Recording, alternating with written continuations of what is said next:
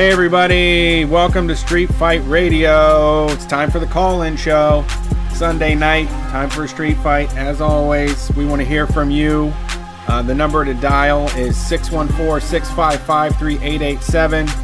Tell us what's going on with uh, coronavirus bullshit at your work. You know, is your boss trying to scam the PPP program? Um, are they making you work under horrible circumstances? I'm sure they are. We've heard a lot about it and been sharing a lot. Um, or, I mean, other stuff as well. You know, we might hear from, uh, you never know who we might hear from, but please feel free to call in. Um, we are Street Fight Radio, number one anarcho comedy radio show on any station across the nation. And I'm Brett. He's Brian. We've been doing this for a very long time. And we're trying to spread this mess across the U.S. so that eventually um, shit is different. Um, I would like things, everything to be completely different than what they are right now. But this is what we're dealing with. So, welcome to the show. Oh, I also wanted to say at the top of this, I apologize for being so rude to the drunk guy at the end of the last show. And nobody said anything to me, but after I was hung up, I just was like, man, that was the wrong way to handle that. I was not judging anything about you or your life. I have been there as well. Um, you made a silly mistake and called in like that, and we should have just canceled it without, you know, all of the exposition that I put on it. Yeah, oh, that's nice of you. Yeah, it was. I, I was unfair to you, and I I don't want you to. I don't want you to to feel like you know I I, I have any judgment about who you are or, or you know what kind of a person you are that you're bad or anything like that. I'm I'm drinking fucking malt liquor right now, so um, I'm right there with you. And if you're under the age of 30, um, I definitely was the same way. I'm on Seroquel right now, so I feel kind of tired actually from taking my medicine that I was told wouldn't make me tired and weird. So I'm dealing with that. Uh, you know, Seroquel sucks. Those doctors have the worst drugs.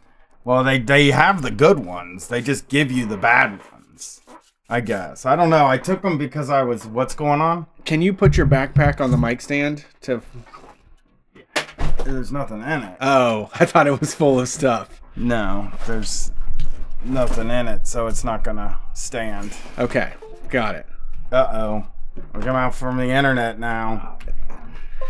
Yeah, I'm just tired. I just fucking I took the stuff. Well, that kinda makes sense. I'm feeling a little bit anxious. I'm gonna take this shit. Then I left, I mean, if you're and then I tried to take kratom to like counteract it, but that's not working. So. Uh, I'm kind of just I'm I'm you know hey I'm in a netherworld right now for the for the time being. I'm in a weird space in my life where I'm just going to be taking new pills all the time. yeah, you get to seeing what they do. try them all out.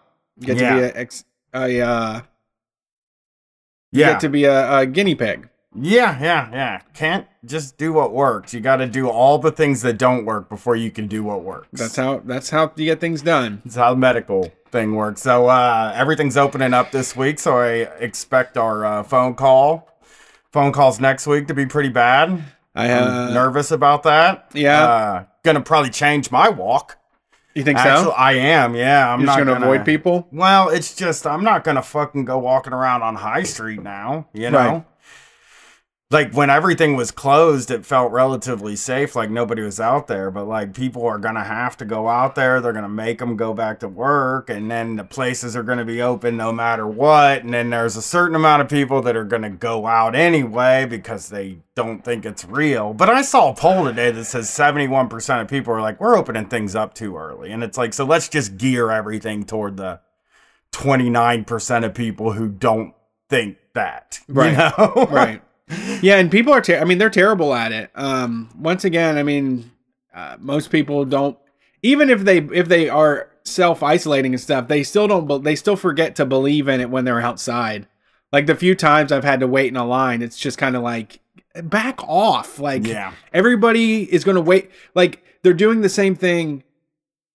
Uh, uh, waiting for fast food or waiting for food at a counter with a bunch of people is like the most infuriating thing in the world because Yeah. people are just so weird and so laser focused and have no more manners when they're waiting for a coney dog outside of a Dairy Queen Yeah. window. Yeah. And like they just lose all sense of reasoning and they just want a dilly bar and they will like squeeze past you to get it. It's like when I was in the grocery store where people are still like impatient and are like, "Can I can I squeeze around you?" And it's like, "No, you can't, motherfucker. You can't. You wait. You take five. You add five seconds to this grocery trip. Yeah, because yeah, you had to wait for me to find the right fucking bean in this aisle. Yeah, I keep trying to like. I'm not going to the grocery store. I don't want to go next week. I feel like it's going to be just like it was when that night, but that the night it all happened and everybody went to the grocery store. I feel like I don't know. I don't know what's to happen. I just gonna saw a picture right before we logged, but right before we started. Of some place in Colorado that opened on Mother's Day as like a constitutional right, apparently, or something and uh, it was packed full of people not wearing masks and shit. It was just like people are just like, yeah, let's just do it. Fuck it. I saw a picture of a TJ Maxx uh, that was completely full. There was probably 50 people in the picture, and two of them had masks on. Makes me feel like, why did we? Cl- we, shouldn't have locked it down. Might as well not. What the fuck? Did, what's the point Yeah. anymore? If everybody's just gonna fucking get it and die, fuck. We could have been open. We could have been on tour. Yeah. Um, I mean, I wouldn't have. I definitely would be following. I'm going to be following it no matter what. I am the too. go- I, don't told. let the but gov- I'm saying the government like, isn't making me do this. No. I'm uh, reading stuff. I'm saying that like I find it very weird that Mike DeWine was this dude who was like he was like we're leading the na- like leading a lot of red states and doing what we were supposed to do, and then to end it early just wipes it all away. It just there's it just is like okay, well I mean. You didn't do anything there then. Yeah. You didn't do nothing. we just the- closed everything. If everything's gonna fucking be open, then let's just open everything up. Uh, here's the thing, man. We're, I mean, historically, the second wave is where people start losing, you know, loved ones at a pace that becomes alarming. You wait. You think a lot of rock, old rock stars have died now? Wait until three weeks from now. Yeah. because that's the fucked up thing too. Is they open it up. And then there's that long ass thing. So there's three weeks of people cheersing at bars and like, we beat COVID, we did it, Yeah. we did it. And then when June gets here, they're gonna be sharing a fucking, uh, they're gonna be sharing a ventilator together instead of to a my, pint. Talked to my immunocompromised fucking mom today, and she was like, "Oh, I saw they're opening up. I called my hair lady right away, and I was like, Mom, don't go get your hair done. You're not leaving the house anyway. Just don't do it." I mean, my family, all three of us have decided we're not changing Yeah. anything from the way it's been for the past month or two or I can't even fucking tell anymore. But we've decided we ain't changing shit because it's scary and stupid. And Katie's work, I don't think they're gonna make her go back Yeah, anytime soon.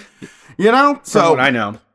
I, know- mean she might have to go back once a week yeah, but they're that. gonna stagger like everybody so that like they're none of them they're not in the office at the same time so i mean i don't know i just think like i don't i don't get it i don't i don't eh, like i said i don't know why you shut it down if you're just gonna open it back up early i don't know like what the fucking point was capitalist because Yeah, I I. I hate saying I hate that word so much, saying it as the reason, but um, they just have to have transactions. They really do.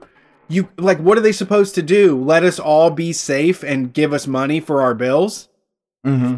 yeah Like that sounds that's ludicrous to say to a Republican or a Democrat. yeah To say, how about you keep everybody safe? We don't need very much. Canada's doing it, you know? It fucking rocks when they say let's keep everybody they they want to keep everybody safe so they fly drones around in foreign countries and kill teenagers but or or bomb weddings but then when it comes to keeping us safe from a pandemic they're just like we can't do that because Uh, fucking dad's gene hut has to be open tomorrow. I mean, there's a lot of beer distributors that need to to to sell these kegs to bars. Winding Creek Winery needs to be open or fucking the whole thing falls apart. Yeah.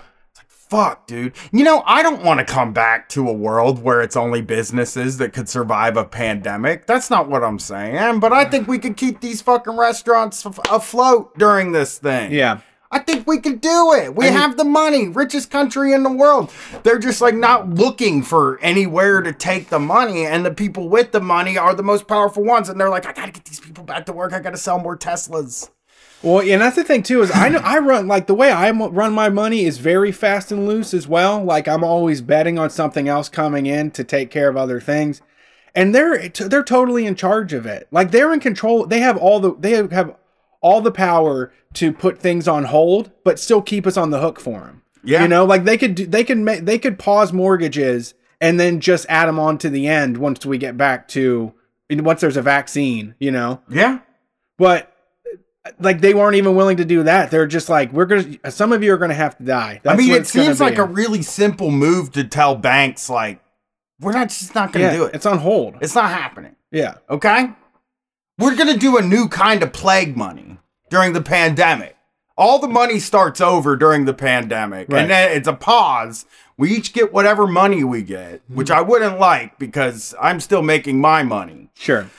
You know, Yeah, it's uh, I don't know. It's it's uh, I mean, I ain't doing shit. I'm not. we're just going, going into we're just going in i'm just we are going into the part of his now that i've like read history it sucks because then you understand where things are going like this is why i like to remain ignorant i don't know why i researched shit i really shouldn't have looked further into Didn't this look into this. i felt so Didn't, stupid Wasn't gonna do it. Was it? Well, I know you have a reason. If I was you, I would have looked into it too because you you did you did like early on be like this ain't shit and then got yelled at. Yeah. And I would have been like, oh, I'm gonna look into this probably. And I was I'm nervous about everything. So like it's not like.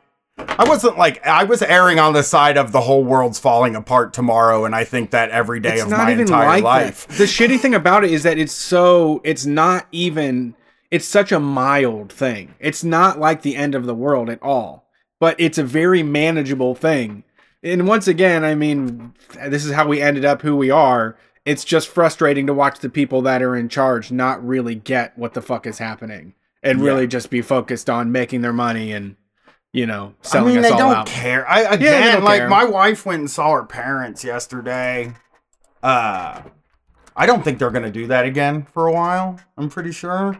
She like stopped to drop a card off, and they gave her these. Uh, it's not a sponsorship, so I don't. But they're called Wizzy wipes. And it's toilet paper inside of a tube, and you have to reconstitute it with water. And he said, "I." Her dad was like, "I don't have to worry about nothing. I got the the, the toilet paper. I got these wipes." And Katie was like, "How do you get them wet?" And he was like, "Well, you stick them in a creek or something." Like, because he was like, "You can use these while you're hiking if you have to pee." She's like, "How would I get it wet?" And he was like, "Just put them in a creek." And I was like, mm, "I, you know." Yeah, I'm not wiping with creek water. But uh, I, I reconstituted one, and there's no way this dude's duties are gonna. But he would have to reconstitute a whole pack of these. It's like a wet wipe. It's a, no, it's a dry wipe. Here, I'll throw it to you. But I thought and it was a uh, you moist. just get it wet, and then you get it wet. You, you go run it I- underwater. He went to take it like a pill. Yeah, on the stream I joked about it. It would be so funny to swallow it and have it expand in my Yeah. I just and then he's like, I'm not worried about coronavirus, and it's like you live in the middle of nowhere and you never leave your fucking house. uh, I don't have a. I wanted to soak Just go out. You can go put water on it out there. It'll fucking open up as soon as you put water from the sink on it. I wanted to soak it in malt liquor and see if I could squeeze squeeze it out. Yeah, crick water. This you can is, use uh, crick water. What's it called? Wizzy wipes. Ugh. They're for when you pee. You gotta go pee when you're hiking. You get a little wipey pill. Yeah. It's weird, man. Like they're prepping, right? Like why are they prepping if it's not a big fucking deal? That's the question. What are you prepping for? Oh god, I have to prep because fucking I'm trying to think of a store. It's just driving me fucking nut. Thread.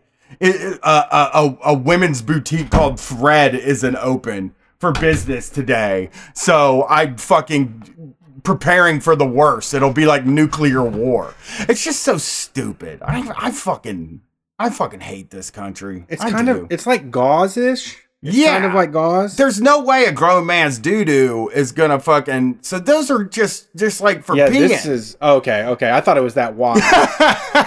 this is too holy for me to trust. I know. I know. Look at this. It's I know. cheesecloth. This is It's- cheesecloth. It's so worthless. Dude, don't shake hands with that guy. He's got poop all over him. Well, there's no way you use that for a duty of a grown man of my father-in-law's size, where they had to fucking they babysit kids for they babysit their nieces and nephews, and they're getting paid in meat because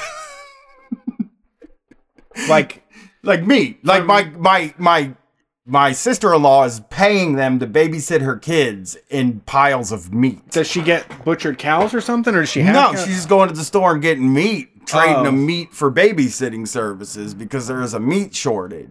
I'm not. I'm not against that. Meat.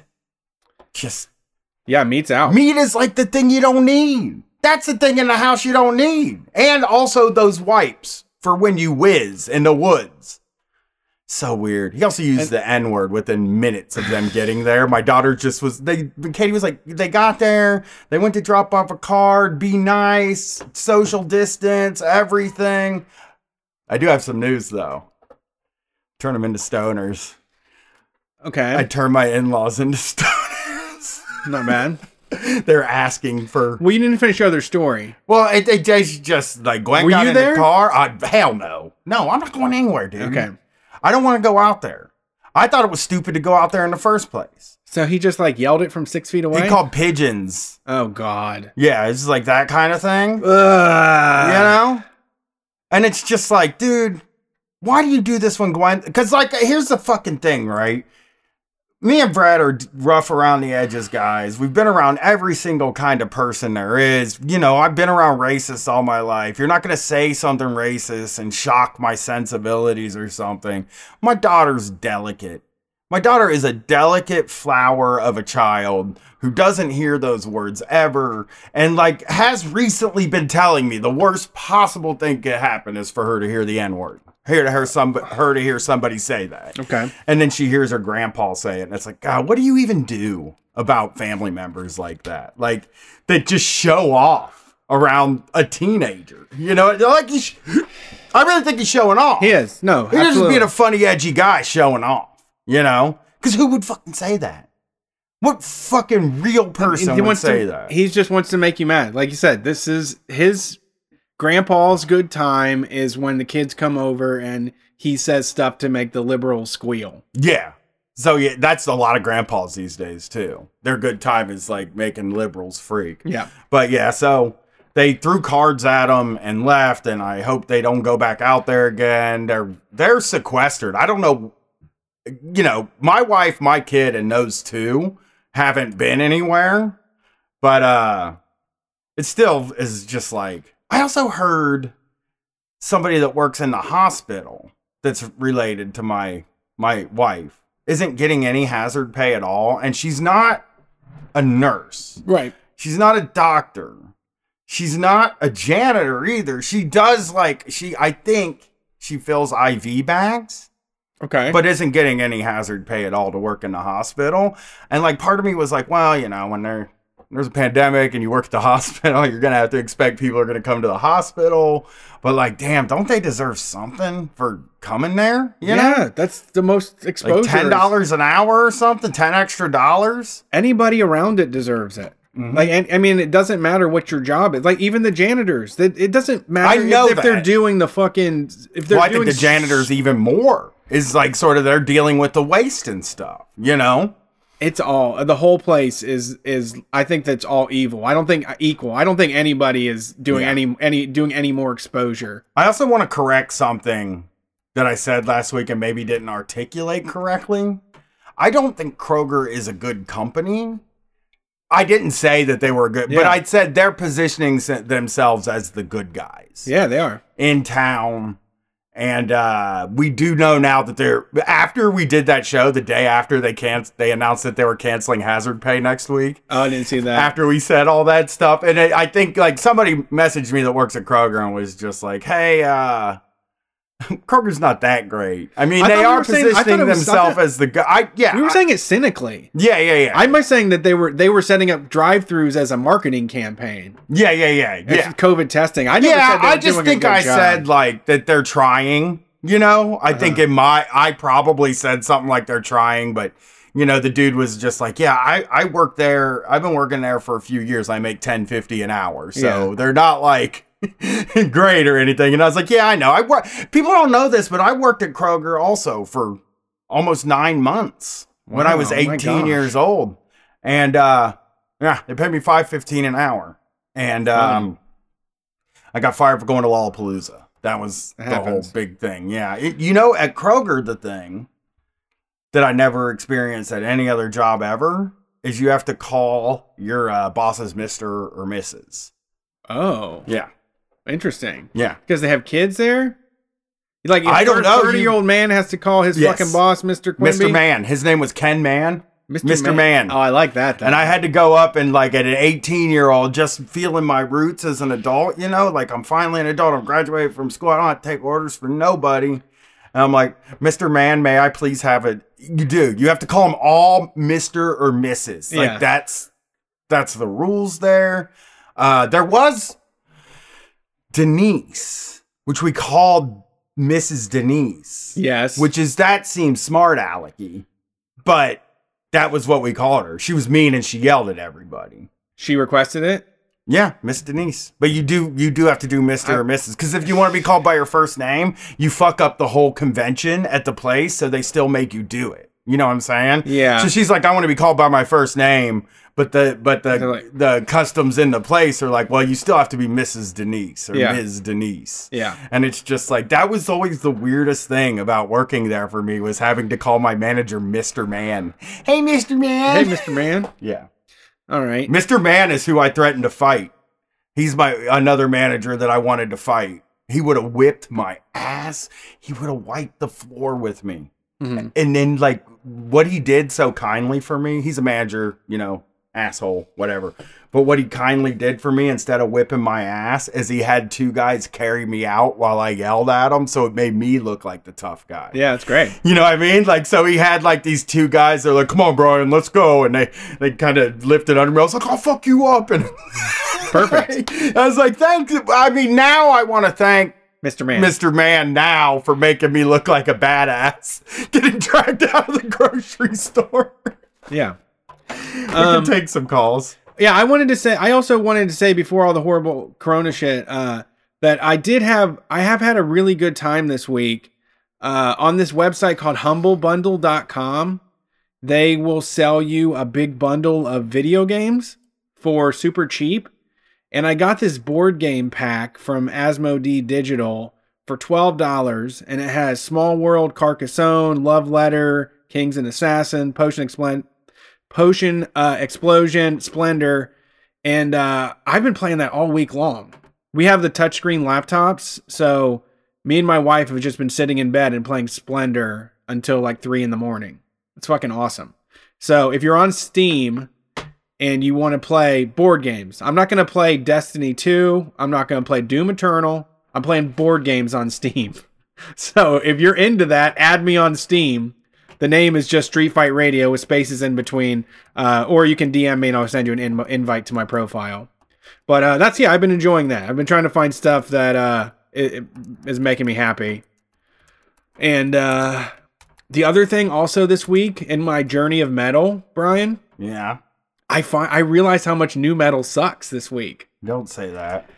Yeah, I've been listening to like Ozzy from like metal from 68 to basically 88, like all of the stuff. And today I listened to Got the Life by Korn, and immediately it sounded horrible. And I had the realization of like all the old guys in the 90s when that stuff was happening, when like this fucking sucks. Because there's no guitar solos at all, Yeah. which I hate. Well, I hate I guitar. only like guitar solos, and there's no like it's not blues based anymore. It totally leaves. it totally rap-based. leaves the blues based rhythms All that I fucking love. That's what I've been listening to it. Not, I mean, I still like new metal, but I'm just saying I've solely been listening to like uh fucking Budgie, Praying Mantis, um, UFO, Saxon, uh, all these like 70s, 80s British bands, and it's I can just imme- now I can immediately hear the difference in new metal. I I totally get it. It's weird. new metal listeners, I'll never leave you. I am the biggest fan. I'm your I'm the biggest supporter of the genre of music, and I will stay with you forever. I'm not saying it's, bad. great. I'm just saying I was primed to have this. I was somehow primed to have the same feeling of every old man, every Metallica fan that was 40 years old in 1995. You know? Like, Yeah. What the hell is this shit? Yeah, I mean there. I mean, got the life. I, I there aren't. They did get rid of all the solos, which I think actually happens every about seven or eight years to te- every decade is like somebody's like, let's get these fucking solos out of here. I hate them. And then they go away gone. and then they come back and then they go away. I mean, in the early 2000s, solos went away, but then the Uh, Mars true. Volta and stuff like that came out. Lamb of and then their solos came back, and then the solos go away, and people get tired of them. It's like a whole. Well, I never tire of solos. I do. I did. I love a fucking bass solo. That's Yeah. because Iron Maiden.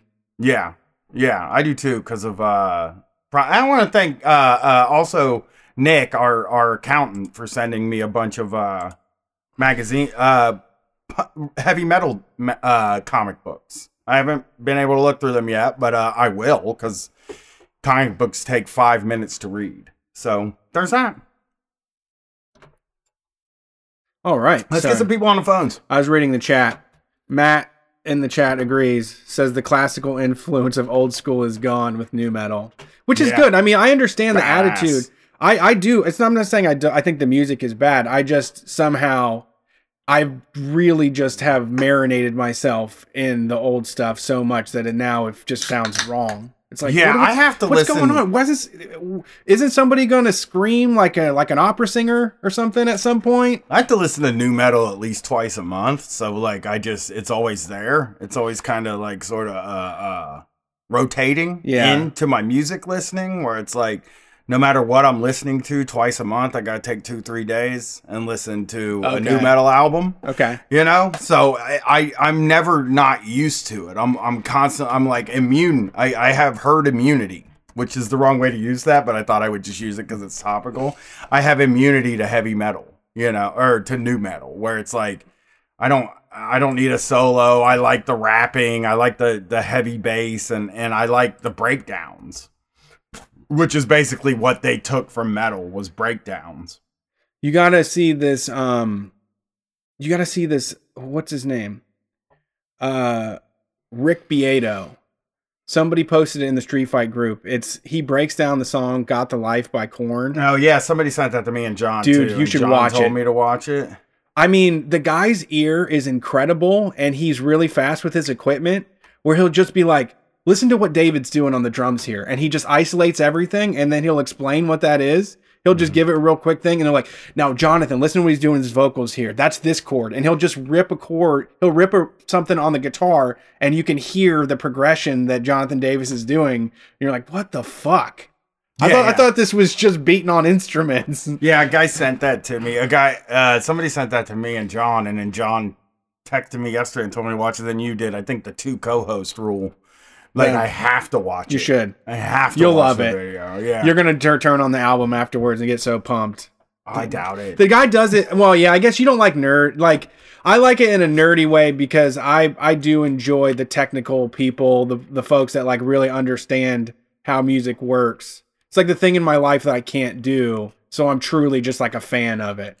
I can make better movies than Marvel, but like I couldn't make better music than anybody. you can. We and me and Katie started the Matrix trilogy last. Woo, that's a We're fun going one. in on Matrix. yeah, that's cool. Yeah. First one. Oh, really mind blowing. I've seen The Matrix 1 before, but I didn't remember a single second of it. We watched it last night and I was like, It's I fucking felt like a teenager because I was like, this is so much deeper than I remember it, dude. Yes. This is The Matrix. You Yeah. know what I'm saying? Like, we could be in a. Ma- I did. Some people say we might be in a simulation. Yeah, I like really did like I I liked it as a neat action movie, but I don't think I fully grasped it when it came out because I wasn't looking for a message when I saw it and then I watched it I watched it last night and I was like you got a lot of good points in this movie. You know, it's good. It's fun. I, you know, it's funny. I used to compare it a lot to V for Vendetta, but it's like actually like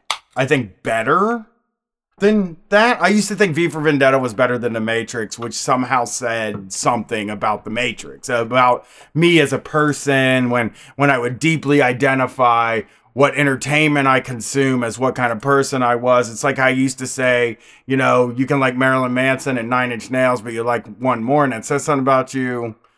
I like Marilyn Manson, so I don't know what it says about you, but that's what I want to present to people. Sure. It was the same thing. It was like V for Vendetta and The Matrix, and I was always like, I like V for Vendetta, which is a false binary anyway. Like Yeah.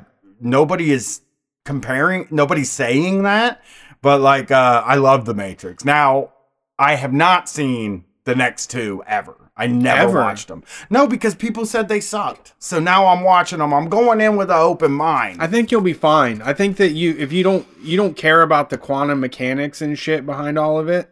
Um, there's some really dope fucking fights well, I like when those that. those fucking twin guys are like smashing SUVs on the freeway at 65 miles an hour. It is the coolest shit. I mean, the world. Bourne fights really let me down because this. I watched the Bourne movies early in my action movie appreciation time, and like I thought the fights in that movie were like the coolest shit in the world. Then I watched it like two weeks ago, and I was like, the fights in this movie fucking suck. yeah, they don't show anything. yeah, you it's just it's all in your mind. do it. Yeah, yeah, it's just like a shaky camera go. yeah. Yeah. It's like Matt Damon moves like this, and then they just show shit six different camera shots of his arm moving Yeah. fast. Yeah, They do a close up on like an elbow going into the ribs or something, and then fast cut to a, a foot on someone's neck. yeah, yeah. All right, uh, I think we should get some calls in. Time to take. who knows how long I'm gonna last? Really? I mean, Who probably through the whole knows show, but how long he'll last. Thanks for calling Street Fight. Who are we talking to tonight? Hey, this is Andrea from New York. hey, Andrea, what's up? I actually called you guys back in March. Um, I I'm the bartender with the Bernie Sanders mug. Um, Oh Ah. yeah, oh yeah. You yeah, yeah, you you gave that guy a what some what for? the what for? Yeah. um, I just wanted to call because on the Wednesday show, Brian, uh, Brian was talking about Seroquel and just trying to get some Xanax for his panic attacks. Yeah. So, um, I I was on Seroquel years ago and I hated it. Um, I'm on Xanax now, so I was just wondering if there's any any doctors in your area that are like old school. Well, I mean, so what ended up happening was I had therapy Friday, and uh, I told the guy that I was in crisis, basically. Uh-huh. and I told him that like I'm not interested in adding a new doctor. That I, I told him basically this is what I said. I said I'm gonna come off all the pills if this shit continues because it's fucking crazy.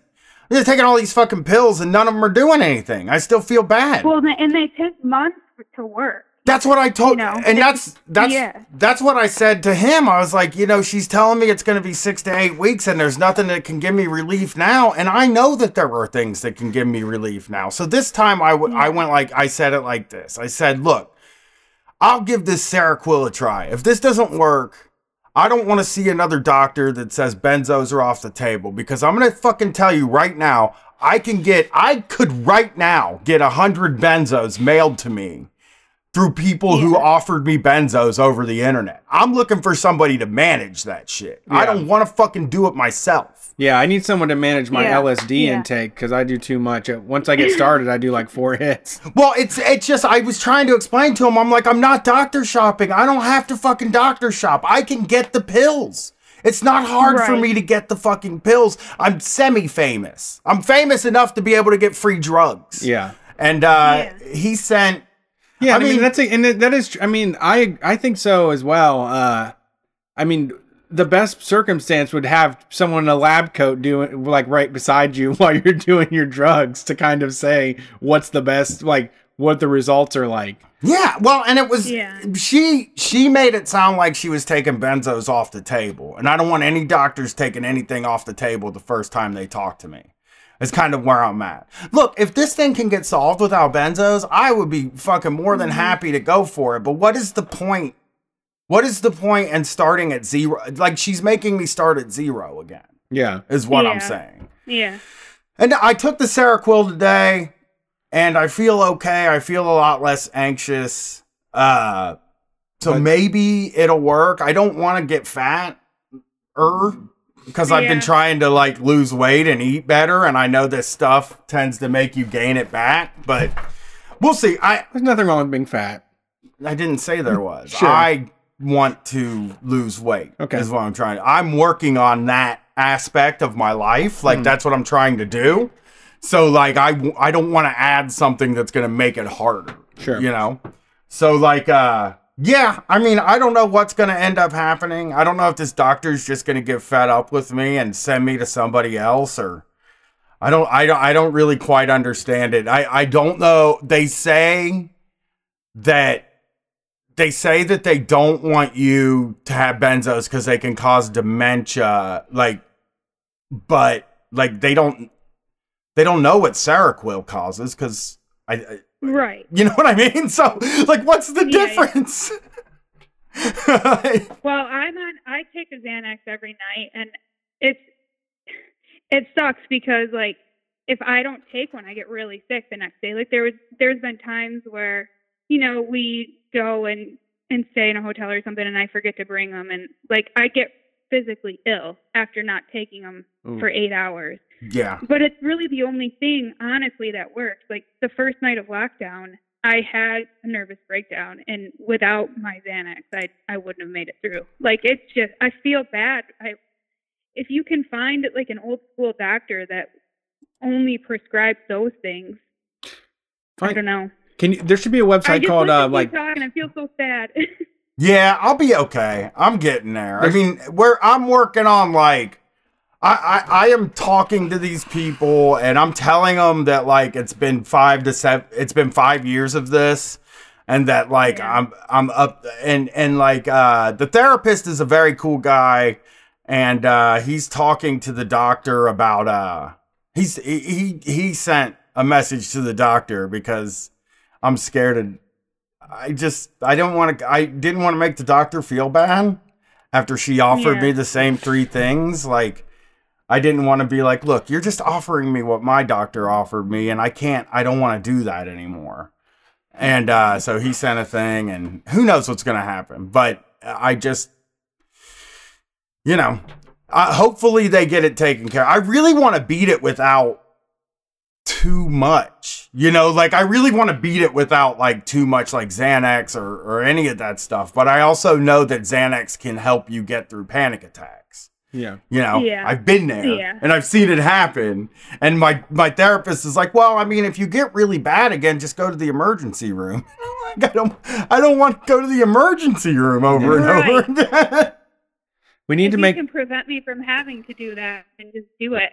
Yeah, And he he- can't though. I mean, that's the thing is is is the uh the therapist can't really do anything. It, it's up to a doctor.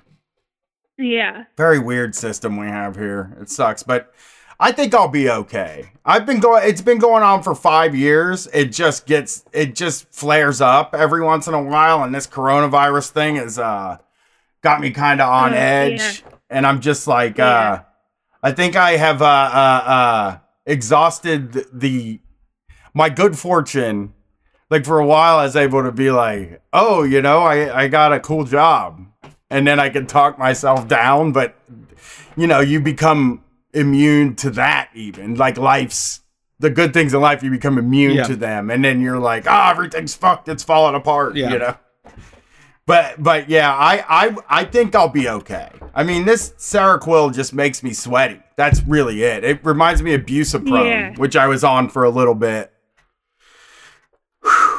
Woo. But I, uh, um, I want to make. We need to have a website called Doctors Who Smoke Cigarettes.com where you can find cool doctors, the ones that like well are are like legit like health professionals, not just like bullshit pushers for the big pharma people. yeah. I just, Yeah, you know, yeah. how long did it take you? Did you like go through the thing? Did you like spend a lot of time with the doctor? Oh yeah, I went through numerous therapy. I was a guinea pig. They had me on so much stuff, and uh, I just I went off of everything for a few years, and then you know about seven years ago, I started getting panic attacks again, and I saw a doctor who was like on the brink of retirement, and like she just said, "Well, I've always prescribed Xanax, so I kind of lucked out there, but." honestly, it was just the first time I took it, I was like, well, why didn't they just do this to begin with? Because I took all those other pills for years and it just was, I felt like a zombie. Yeah. They gave me uh you know, she upped my Zoloft but didn't give me a script for it, so I don't really know how I'm supposed to take that either. You know, and and again, when they talk about addiction, they don't talk about this stuff that we have to take every day. Like once you get on Zoloft, it's not like you can just stop taking Zoloft. It's, Yeah, it's the yeah. same thing as Xanax or any of these things. Only Xanax actually works.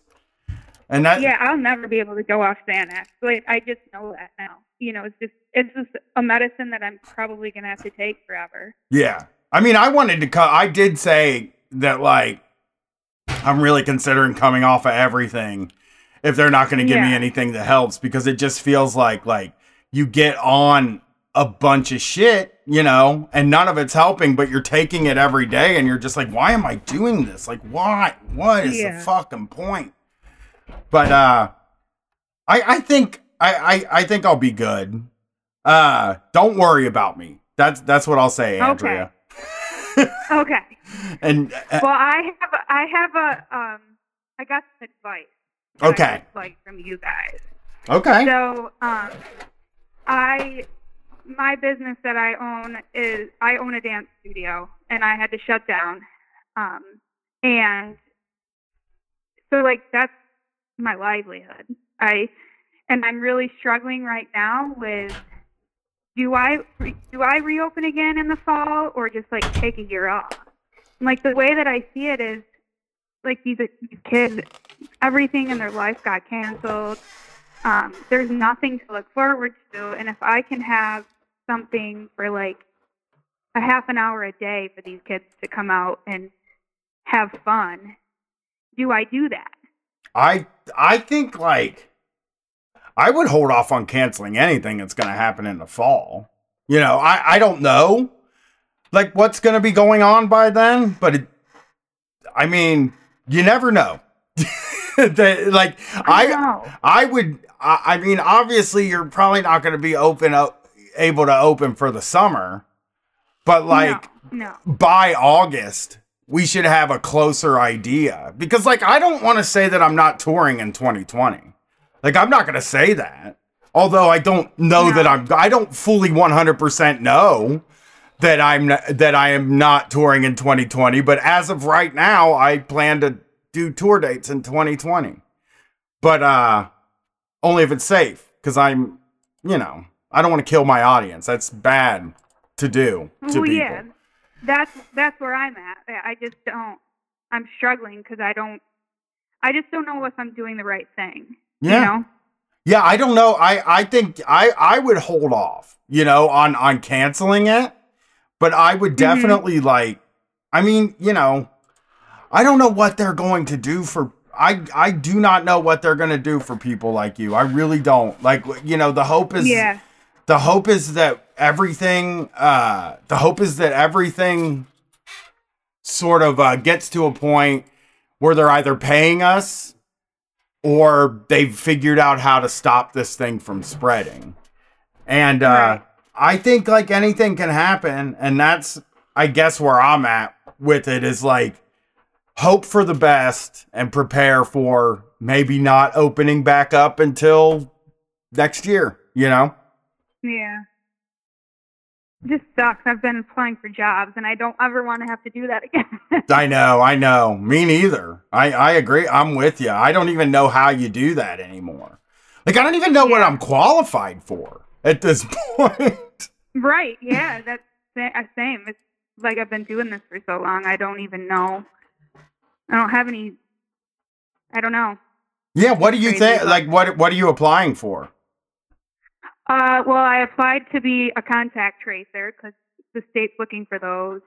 And just stupid office work, you know, sitting behind a phone all day. But Yeah, well, who knows? Uh, I I I I just was wondering because I I was like, if I ever have to apply for a job, I don't even know what the job would be. Like, what Right. my what what would I apply for? Like, uh, talking guy, guy. I mean, I would probably just go. Uh, if I'm gonna be completely honest, the first thing I do is just go to the Amazon warehouse and buy some fake pee. Yep. Yep. Genuinely, what I would do. well, th- Yeah. thanks for calling, Andrea. Uh, we appreciate you, All right. and I appreciate your concern for me. well, take care. Thank Have you. Have a good one. Thank you. Peace. Yeah. Yeah, I would just go right to the Amazon. What else am I gonna fucking do? Am I qualified for anything? You know? Yeah, you could definitely spin this into a lot. Okay, I don't know. Maybe I could try to apply to a radio station in town. Uh, yeah. I mean, you could also try applying to any social media job that's out there. Mm, I don't know how to do that. I don't. I, I wouldn't even know the first thing about that. All right, go to Amazon. I know then. how to run Murder Brian at Twitter. I don't know how to do the rest of it. You know, You can't. You're not gonna. just Amazon. Just- You want to say the new big bacon burgers on fleek. You don't. Yeah. You know how to tweet that. I mean, I'll just pee in a jar. You know what I mean? For At money? Amazon, I'll just walk around. I'll do my Amazon work. I feel like I'd be good. I'd be good at that job. I've done shit like it before. I. I don't think you're good at it. I'm great at it. I don't think you can make it past the metrics. Oh please. They screen you out. oh please. All right, let's see. Thanks for calling Street Fight. Who we talking to tonight? Hey, is this me? Yup. You tell us. Oh, I think so. All right. What's up? What? Who's this? Uh, this is Will from Western North Carolina. What's up, guys? N- not a lot. What? What's going on in NC? Uh, just trying to drown the uh, Sunday night dread before I got to go back into work tomorrow. is this your first day back in a long time, or is this your first? Or are you still working? No, still working. I'm uh, I'm essential apparently. Cool. What? Like, uh, are you? Do you feel you're essential? Uh, I mean, not really. Uh, that uh, that email from the beer distributor that uh, you guys Ah. read the other week that was my submission. I I think it's funny. Like, I have talked. We have talked to so many people, and I've talked to people in my messages where I'm like, the one question I they're like, I'm an essential employee. I'm like, do you think you're essential? And they're like, no, not really. I probably things would be good if I didn't go to work. Things would be fine if I didn't go to work. That was a great fucking email, though. I was dying. I was headbanging to that. This dude just keeps them coming. He, uh, I was promised a week off, but I I sent another one from this Friday. Oh, right on. Well, you we'll get to it on Wednesday. It's just when I so this is my first since the cable company and at, at the cable when you work in the blue collar sector of the job you know like at the cable company there's a bunch of different sections i was in the blue collar section they talk sort of like blue collar like working class people you know the meetings don't have a lot of corporate speak a lot of meeting speak right Yeah. like i never really heard You it. they never say we're going to circle around back to that. Yeah. So I have got to hear so much of it. Uh, I talked about this on the show this week, and I fucking love. I'm going nuts for it. I'm going fucking absolutely and your wife? bonkers for it. Yeah, yeah. I just want to dance around.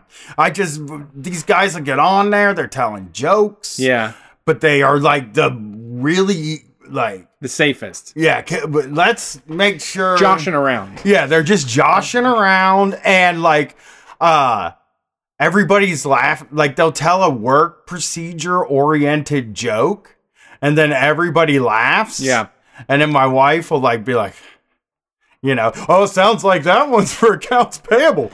It's like sounds like this problem has to go to accounts payable. I mean, these these guys, they're out here, they're out here doing stand up routines from their mansions while the essential employees are out there on the front line. They are. That dude is your boss like that? Does is he like a talky guy? Does he call you in his office and talk to you? Well, see, that guy, I've never even met that guy. That owns the company. Okay, okay. Because that's what I was wondering if because he seems like the kind of guy where if he was your boss, he'd call you in and talk to you. The guy that owns the company, Oh. he, he never comes Uh, in. y- no, he uh, works in a different state. It's, I've never seen that dude in my life. This is the Bob Dylan quoter we're Yeah. talking about. Yeah, he Yeah, quoted, yeah, yeah, the Bob Dylan quoter. but not really a Bob Dylan quoter though. No, He just- was like willfully misreading Bob Dylan's lyrics, and I don't think he actually even got a quote in. I think he said the times are a changing. The times. yeah, like the Bob Dylan Yeah. said. He, they also the you sent me that one email that was just literally a copy and paste of eight popular quotes about adversity. Like it Oh would- yeah, it's, it's the one where he quoted MLK and Henry Kissinger in the same fucking paragraph. Yeah.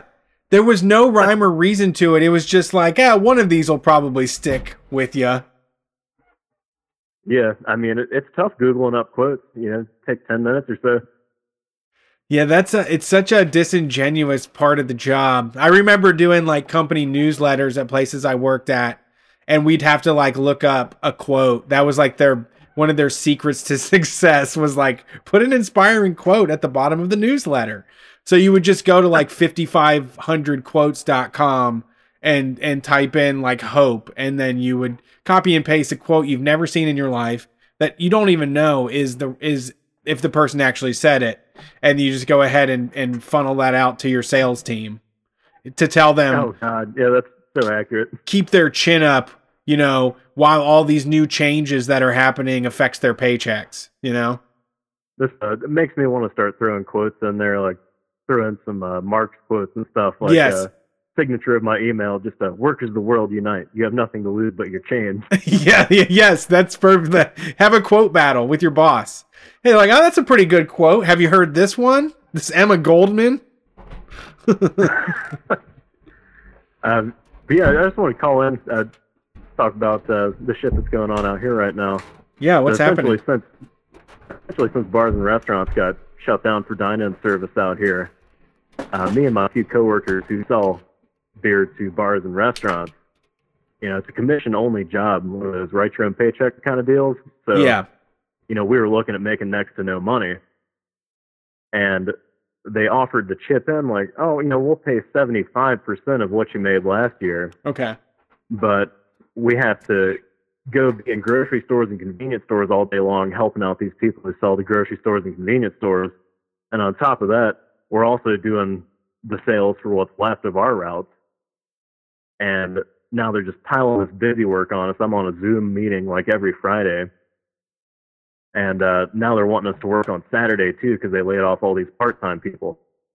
So the accounts you're still working with, what's going on with the commission? Is that just like froze? You're just Yeah, it's just frozen. Like I, I make the flat rate no matter what. If I were to exceed that, they'd pay me commission, but there's no way in hell I'd ever earn above that with a few people that are, you know, still buying. yeah this is this is going to be the problem i mean for fucking 2021 is how do you how do you open a fucking how do you pay the rent and the bills on a restaurant um when you can only sell to 25% of the people that you could before or how are you supposed to maintain yeah. a distributor position when all of the bars and restaurants that you sell to are doing 50% of the capacity that they did before Well, that's a I get I get that complaint from a lot of my customers now. They, uh, they're upset because they applied for those PPP loans, and they can't get their employees to come back because they're making more with the federally boosted un, uh, unemployment insurance. right I'm like, well, no shit, man. You weren't paying them good before. No wonder they won't come back. Right. You you put yourself in that position. You could have paid them enough for, for them to say, "All right, I'll I'll come back." you could offer them. Yeah, ha- no, I you- literally had a customer tell me that uh, he was really convinced COVID 19 was a conspiracy theory and that the state of New York is falsifying all recent deaths as COVID 19 deaths. I just I- oh, recently I- saw that earlier that's today. that's yeah. been since March. I've seen that one. I seen there's all kinds of like uh P, there's all kinds of Instagram TV videos that are like 10 minutes long with somebody in a pair of scrubs in like an office that definitely ain't a medical facility and they just like shuffle papers and they're like a man in a car accident got uh designated as COVID-19 related death, you know, and he's like looking at papers. He's not he's not showing you like official papers, just building the idea that he has the official papers. I want to watch the the pandemic doc. I got to see that shit. Have you seen Well, it there's yet? a- I know we had our, uh, I hadn't seen that. We had our local reopen the economy protest out here. I saw on the local news. Uh-huh. Uh, they held that shit at the most desolate shopping center in town. It's just this deserted parking lot. There's about 50 people out there, but nobody else around. Weird. Yeah, Why that's what it's been. They they have been really small. I mean, like again, open this Dollar General on the outskirts of town. they They're did. in front of a damn AC Moore. What's in there? Nobody needs anything in there. what? Nobody needs anything in No, AC that, that more. was What that is AC unnecessary Moore? Years ago. It's like a, it's like uh the old general store. It's like an old Hearts basically. It's like a Kroger marketplace. Yeah, uh, uh, I'm looking at the hill. I'm trying to find that post, but yeah, it said 71% of people think we're opening up too early. So I, I, you know, you kind of hope that like they stay home, but God, it's so hard for us to resist going shopping, dude. It's gonna be a hard one. This is gonna be tough because like there's gonna be a lot of people like me who are like, uh, or there's gonna be a lot of people saying, I'm not gonna go out, I'm not gonna change my habits, but I just gotta go to fucking Target. Yeah. You know? Or they're going to be like, oh no, Marshalls. Think about all those cheap bathing suits that are at Marshalls right now. I Yeah. really got to get one. I know I really the mall's go to open and we shouldn't go to the mall, but I gotta go to fucking Champs real quick. Because Yeah. before this thing, there was this. The I bought these shoes and Yeah, I don't I don't want to I don't want to camp overnight for the new uh, Jordan 13 leopard prints. But like everybody else is going to be copping them shits and I got to resell them the next day. we're all it just that's what happens with us as people and like we do I mean we've been making fun of it for weeks, but we do really think we're entitled to shop. Well, We that's really all we have to that. do. I mean, there's like nobody has taken up. Uh, you know, the sourdough thing is has been great. It's nice people are getting in touch with cooking and making their own food. I'm not. I detest that shit right now. But you know, they're really nobody has a hobby beyond uh, buying the next thing they want to buy. Like that's you know, what's the point of doing anything unless you buy shit? You Yeah. know, that's Mm-hmm. what that's. It's just laid bare how empty the existence of Americans is. That they don't even have anything to, to do at their house to to take up their time. If you can't Not- shop, you're you you feel like you're in jail. Yeah, Oh, man, I would I would kill to just stay at the house and not do anything right now. yeah. Oh, uh, yeah. yeah. not do anything. I mean, you can you can do a million different things. You can do coding. You, you can do uh you know woodworking. You can repair stuff. You can play games. You can. There is a lot to fucking do. I mean, Yeah. that like we are have an abundance of things to do. Yeah, I already. haven't There's had enough. time. I got to watch wrestling for two podcasts You know I'm what? doing next week, and I fucking haven't had time to watch the matches. You know what I've been dreaming about? Because you've been buying records and stuff. Yeah. I'm just like, what if we never get new media? How fucking awesome would that be if like you can't make new media anymore and then all of a sudden we just have to to deal with the the millions of records and tapes and CDs that are out there that are ready to be listened to that we just ignore. Like we have Um, enough. I don't I don't we don't need to keep anything going. This society sucks ass and creates like doesn't create culture. It just creates reasons to buy. Yeah. Yeah. So there's no there, like I I'm loving it, but it's it is really sad the way that we're like, man, there's nothing to do. All I got is you know, all I got to do is learn how to sew or make music or play this game, whatever it is. You know, I don't know. It, it's just infuriating. I've been playing Mortal Kombat tutorials, so I, Okay. but trust me, I know I'm learning in this quarantine, so that when I get on the other end, I can beat my brother. We did. Me and Erica did a puzzle, and I fucking loved it. I saw that. It's puzzles a hard puzzle best. too. You did a hard one, It is a hard puzzle. so that's great. Yeah. I mean, it's not that there's nothing to do; it's that there's nowhere to go buy something. Yeah. Like, cause I, I get I get my walk in every day, and it's not dangerous to take your walk if you're being responsible. So, but uh, you know, I I would obviously like not want to go to work if I worked in convenience stores if I had to go inside public places either. You know. Yeah. Well, is he still? Are you still on the line? Yeah, yeah, still on the line. Hey, thank you for calling. Uh, uh, I love. Please send us the emails as often as you get them. Uh, and as uh, long as they keep coming, I'll, I'll keep sending them. thank you, thank you. I love your creative boss. Yeah. Thanks for calling in. It is funny. It yeah, is. appreciate it, guys. It is funny that like some of these bosses are taking this as a chance to like flex their literary muscles because that guy, the, the bo- this guy's boss has nothing to do. He just has no. He is at home with nothing to do because he does. He's not essential employee. He gets to stay home. and he he's worked himself up and he's like, you know what? I'm the general of this company. I have to lead these troops into battle. He's and like, they have need extra something time. inspirational. They need to hear the words of Bob Dylan. They need to hear the words of Martin Luther King Jr. They need to hear the words of Henry Kissinger. To quote Bob to, to to quote Bob Dylan, the times they are a changing. Wow. Wow. so deep. it's like the Matrix almost. Uh, let's get this calls. Thanks for calling Street Fight. Who we talking to tonight? Oh, sweet. Is this you? Yep. No. that is the one other way That to ask. good. Yes, it is me. It's us. Yeah, I've been waiting for that one. What's up? Uh, my name's Mike. Uh, I DM the Street Fight Twitter account in like January about working at Panda Express. I don't know if either of you run the account. I uh Brett does well, Brett did. Uh I, I think do. Oh, you you're still on there a lot? yeah, I check it. Um Yeah. limited menu at Panda Express right now. That's that's what I learned. oh man, you have no idea how many people pull up to the drive-through, see we don't have a dish, and just leave. Well, there is Go this. home. the- I I knew the reason I know this is because I walk by one sometimes, and there's a, if there's a sign outside warning you that we've limited it to our most popular menu items, you know you've had some flip outs. And a huge Oh. Panda Express sign on the side of the building that says like we're you know Yeah. we're not making everything. We everything. have we just have the sweet and sour chicken. Yeah. That's all we are. Sweet and sour chicken express now. No, you sent okay, I remember now. You sent um you sent uh links to the the Chinese New Year celebration that Panda Express was doing, which is supposed to be like a, Right, yeah, a twenty dollar sweepstakes, bonus yeah. for everybody. No, no, it was a sweepstakes for customers to enter where you could like win a trip to like Disneyland or something dumb. Okay. But uh, was, that was for Chinese New Year's. But then for employees, what we've gotten the last few years is a crisp dollar bill. One dollar bill for good luck. A That's like what you bill get for doing the envelope. Nielsen ratings. They send you one of those. Yeah, Uh, that's such. That's an insult. That's a, a That's- dollar yeah, I is an I need more of that insult. on a break. yeah, I don't know what you're supposed to do with that. Oh, so at Kroger's they call it hero pay, right?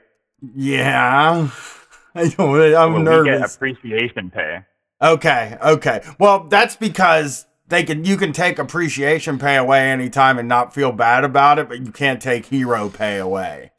You know. Yeah. So when I, when I um doing a little agitation at work, I go, did they appreciate us before, and are they going to appreciate us after? what I make sure my Yeah. coworkers. And does it only last for an Mhm. it's a short window of time to get it in. that is a Yeah, good it- It ends question. in five days here. Papa's love is scarce. Oh, it ends in five days. Yeah. Yeah, they're just. Uh, And when I'll tell you what, I would double my income if I got laid off right now. Yeah. Are they um are are they letting customers in starting next week? Uh, where I am, yeah. And since I'm shit talking them so much, I don't really want to say where I'm at. Uh-huh. So Yeah, fine. yeah, yeah, uh. I'm in the Midwest, but um, Are you in the kitchen? Ohio's not the Midwest, by the way. But uh, what? yeah. It's close. It's northeast. It is considered northeast. a No, little we're bit. not. We have nothing Yeah. to do with those people. Cleveland is sort of northeast. Uh, you asked if I work in the kitchen. yeah.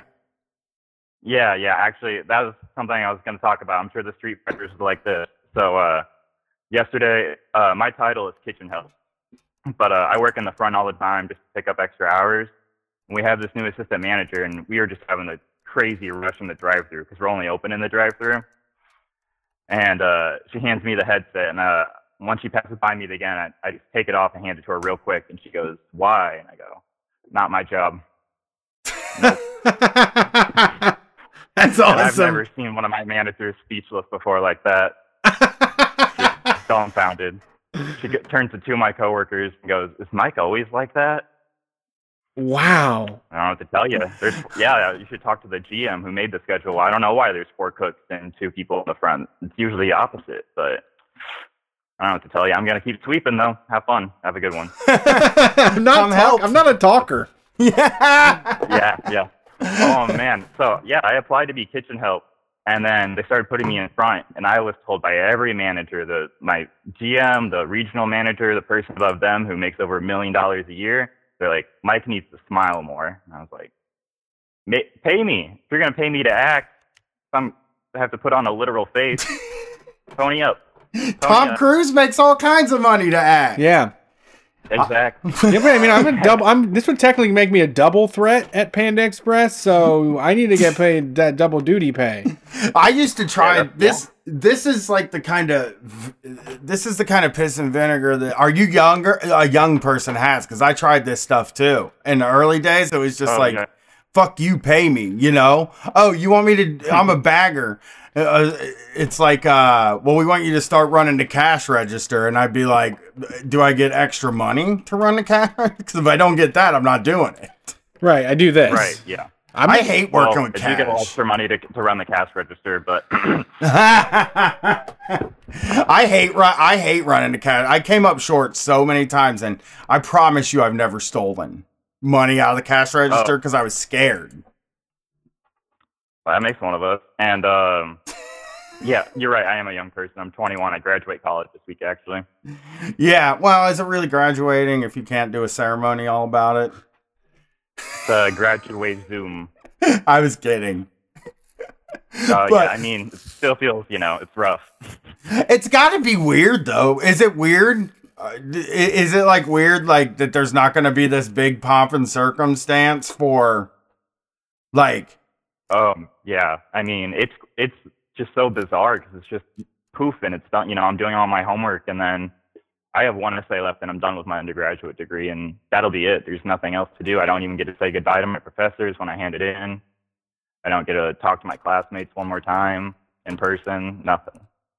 Yeah, it it was really strange. Like it's it's a really weird day. Did you hear about this though? Maybe I can help you a little bit. iHeart, you know who iHeartRadio is? The big Yeah, yeah. media company.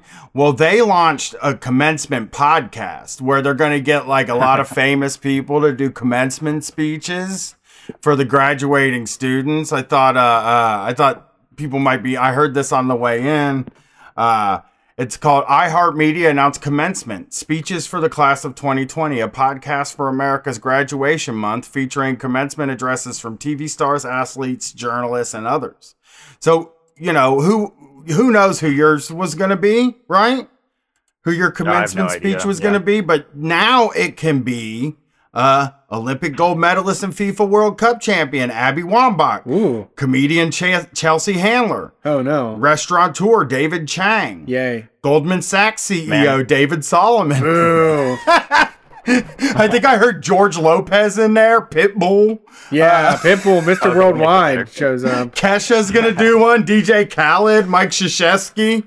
So if you're looking for a comment, what I'm saying is there's a commencement podcast and probably has commercials in it. I was about to say, is that really a commencement if it's not specific to the university? Isn't that just talking? yeah, Just giving a speech. yeah. I bet it'll be good though. I'll bet you. Uh, I'll bet you. Um, I'm I'm looking for a good one. Uh, Doctor Oz or Tim McGraw is probably gonna put do a fire commencement speech. All people I look up to, but only in wealth, not in anything else. MSNBC anchor Stephanie Ruhle, maybe. Oh, yeah. Yeah, it's crazy. It's real, crazy. real So- heartwarming, all that. But the host will be Ryan Seacrest, so you'll get a little Ryan Seacrest. I heard this on the way in. They were like really tooting their horn about it because my new phone isn't hooked up to Bluetooth in the car yet. So I'm listening to iHeartRadio for like two seconds, and I switched to Christian radio, Fun. and uh, it was good. would, yeah. Yeah, yeah, that's what I do. Well, uh, thanks for calling in. Uh, Panda you all take Express seems like it's doing great, and uh, hey, good luck for real. I'm I'm serious. Uh, Yeah, I, I made a it. joke about graduating. It's like graduating is very cool. Yeah. Thank you. You all have a nice night. Thank Yeah. you. Hopefully you get to rage later on. Like they'll they'll do makeups, I hope. Goldman Sachs CEO David Solomon is doing a podcast, A podcast? commencement podcast. What does you that don't get the commencement thing, did you? Okay. They're doing a podcast of commencement speeches. the whole podcast? It's just a podcast. You subscribe and then once a week you get a new commencement address. Maybe more than that. It's just this month. It might be once a day. Just a month full of commencement yeah. addresses. You get to decide who speaks at your fucking graduation. I'm probably, if I have to pick in here, it's either NFL quarterback Eli Manning, Oh. uh, NPR correspondent Guy Raz, or a Halsey. Maybe I'm Halsey. Halsey. Halsey would be interesting. I wonder what Halsey has to say. Is Halsey old enough to be out of college? we need to fucking listen to these. I think we're gonna have to listen to these, Brett. Yeah, I want to know. Uh, yeah, I would love to hear that. so weird, man. Let's get this next one in. Thanks for calling Street Fight. I lost the calls tonight. Uh, how's it going? Yo, what's up? Not much. It's your boy Kush Waffle. Kush Hey, how's it going? Wobbles, how's it going? Nothing, nothing. I'm uh, supposed to do my podcast today. First off, let me Aw, get this out of the way. Uh, happy Mother's Day to all, to all. What, what Don't say MILFs. All. pretty much, if you identify as a woman and are a mom, Oh, that's the nice way to say it, Yeah. Kush Waffles. We thought you were gonna say something gross. Me and Brett both like clenched a little bit there. I am. A, I have a soul, sir. like, you know, uh, I I will just say that off break. Also, uh, just a weird observation for all the punk fans out there. Um, isn't it hilarious that capitalism tried its best to pretty much offset all the like shit that pretty much all the like 70s punk bands and all the post punk bands were talking about and yet America is currently living through the lyrics of of the Clash's "Rock the Casbah" as we speak. Isn't that a little bit funny? I think so. I don't know the lyrics to Rock the Casbah. Oh, go listen to it. That is pretty much life right now. Pretty much all the rich people are pretty much like, everybody shut the fuck up about all this bad shit going on, and everyone's pretty much that one is basically following, you know. Yeah. Well, like, When I hear well, I think I probably. if I ever hear I'm hand clapping in a song, I usually turn it off. Really? Yeah, I don't do well, I'm hand clapping. the analogy. I'm probably losing the analogy because the song's really about like extremism, but uh, basically it was a bunch of like English commies talking about like, isn't it funny how people just try to like offset something and make it anyway? Yeah. Yeah. So it's that. Um, also, I just want to do a little bit of promo. I am actually in the middle of making my own another podcast since I've been getting a pretty decent following growing on uh, Twitter Tight. now. Uh, Tight follow- Kush Waffles. Huh? Uh, follow me on Twitter, Sigma Kush Waffles, Kush with a K, all one word. Thank you. Um, my podcast, I currently have the page up on uh, YouTube right now. It's called uh, Virtual COVID Sanity Podcast. Uh, COVID Sanity, basically like the song Virtual Sanity by Jim, Jamiroquai, blah, blah, blah. So go follow there. I should be recording an episode this week. Oh, So, well, that sounds you know. great. Kush? Uh, I I, want to leave you all with actually a very funny story in light of the um, us talking about the um, Vietnam's victory over pretty much uh, imperialists trying to pretty much take over their country. Okay. Uh, it's actually a funny story I found out the second half too recently. Uh, keeping in contact with my family currently on the north end of the border. To give you context, this is from the story of two veterans of the same war, Vietnam War. Now, I'll tell you the half first. Uh, basically, I have a great uncle who was in the Air Force during Vietnam. He pretty much was there and this is how much you know the military does not give a shit about him because he this story pretty much takes place entirely during the Tet Offensive, but I'll shorten it for the sake of time. Basically, he was a combat engineer for the Air Force during the Tet Offensive. Then he pretty much, as you guessed, when pretty much all your forces are getting the shit push in the middle of you know giant, you know everyone's getting hit at the same time hmm he, you know, shit goes crazy. Long story short, he runs into a army soldier that pretty much got displaced because his base got hit. Another uh, another black veteran, cool guy, kept him alive. At a point when they had downtime, they talked about their lives, yada yada yada. Um, at one point, he mentioned this uncle mentions my uh, his sister, i.e., my grandmother, and you know they're smoking weed. Eventually, they get hit again by Viet Cong. And the army veteran pretty much, you know, lays down suppressive fire so my uncle can get the fuck out. Now, my uncle assumed that the guy died because while he's running, all he heard was a loud explosion and the firing stopped, but also they stopped getting hit. So he assumed the guy was dead, and he regrets not ever finding him again. And he got out, got sent back, then he got stop loss and sent back to work, got sent back right when um right when, you know, Saigon got turned into Ho Chi Minh City, as we all know. So that's the so that's the first that's pretty much the entail of it.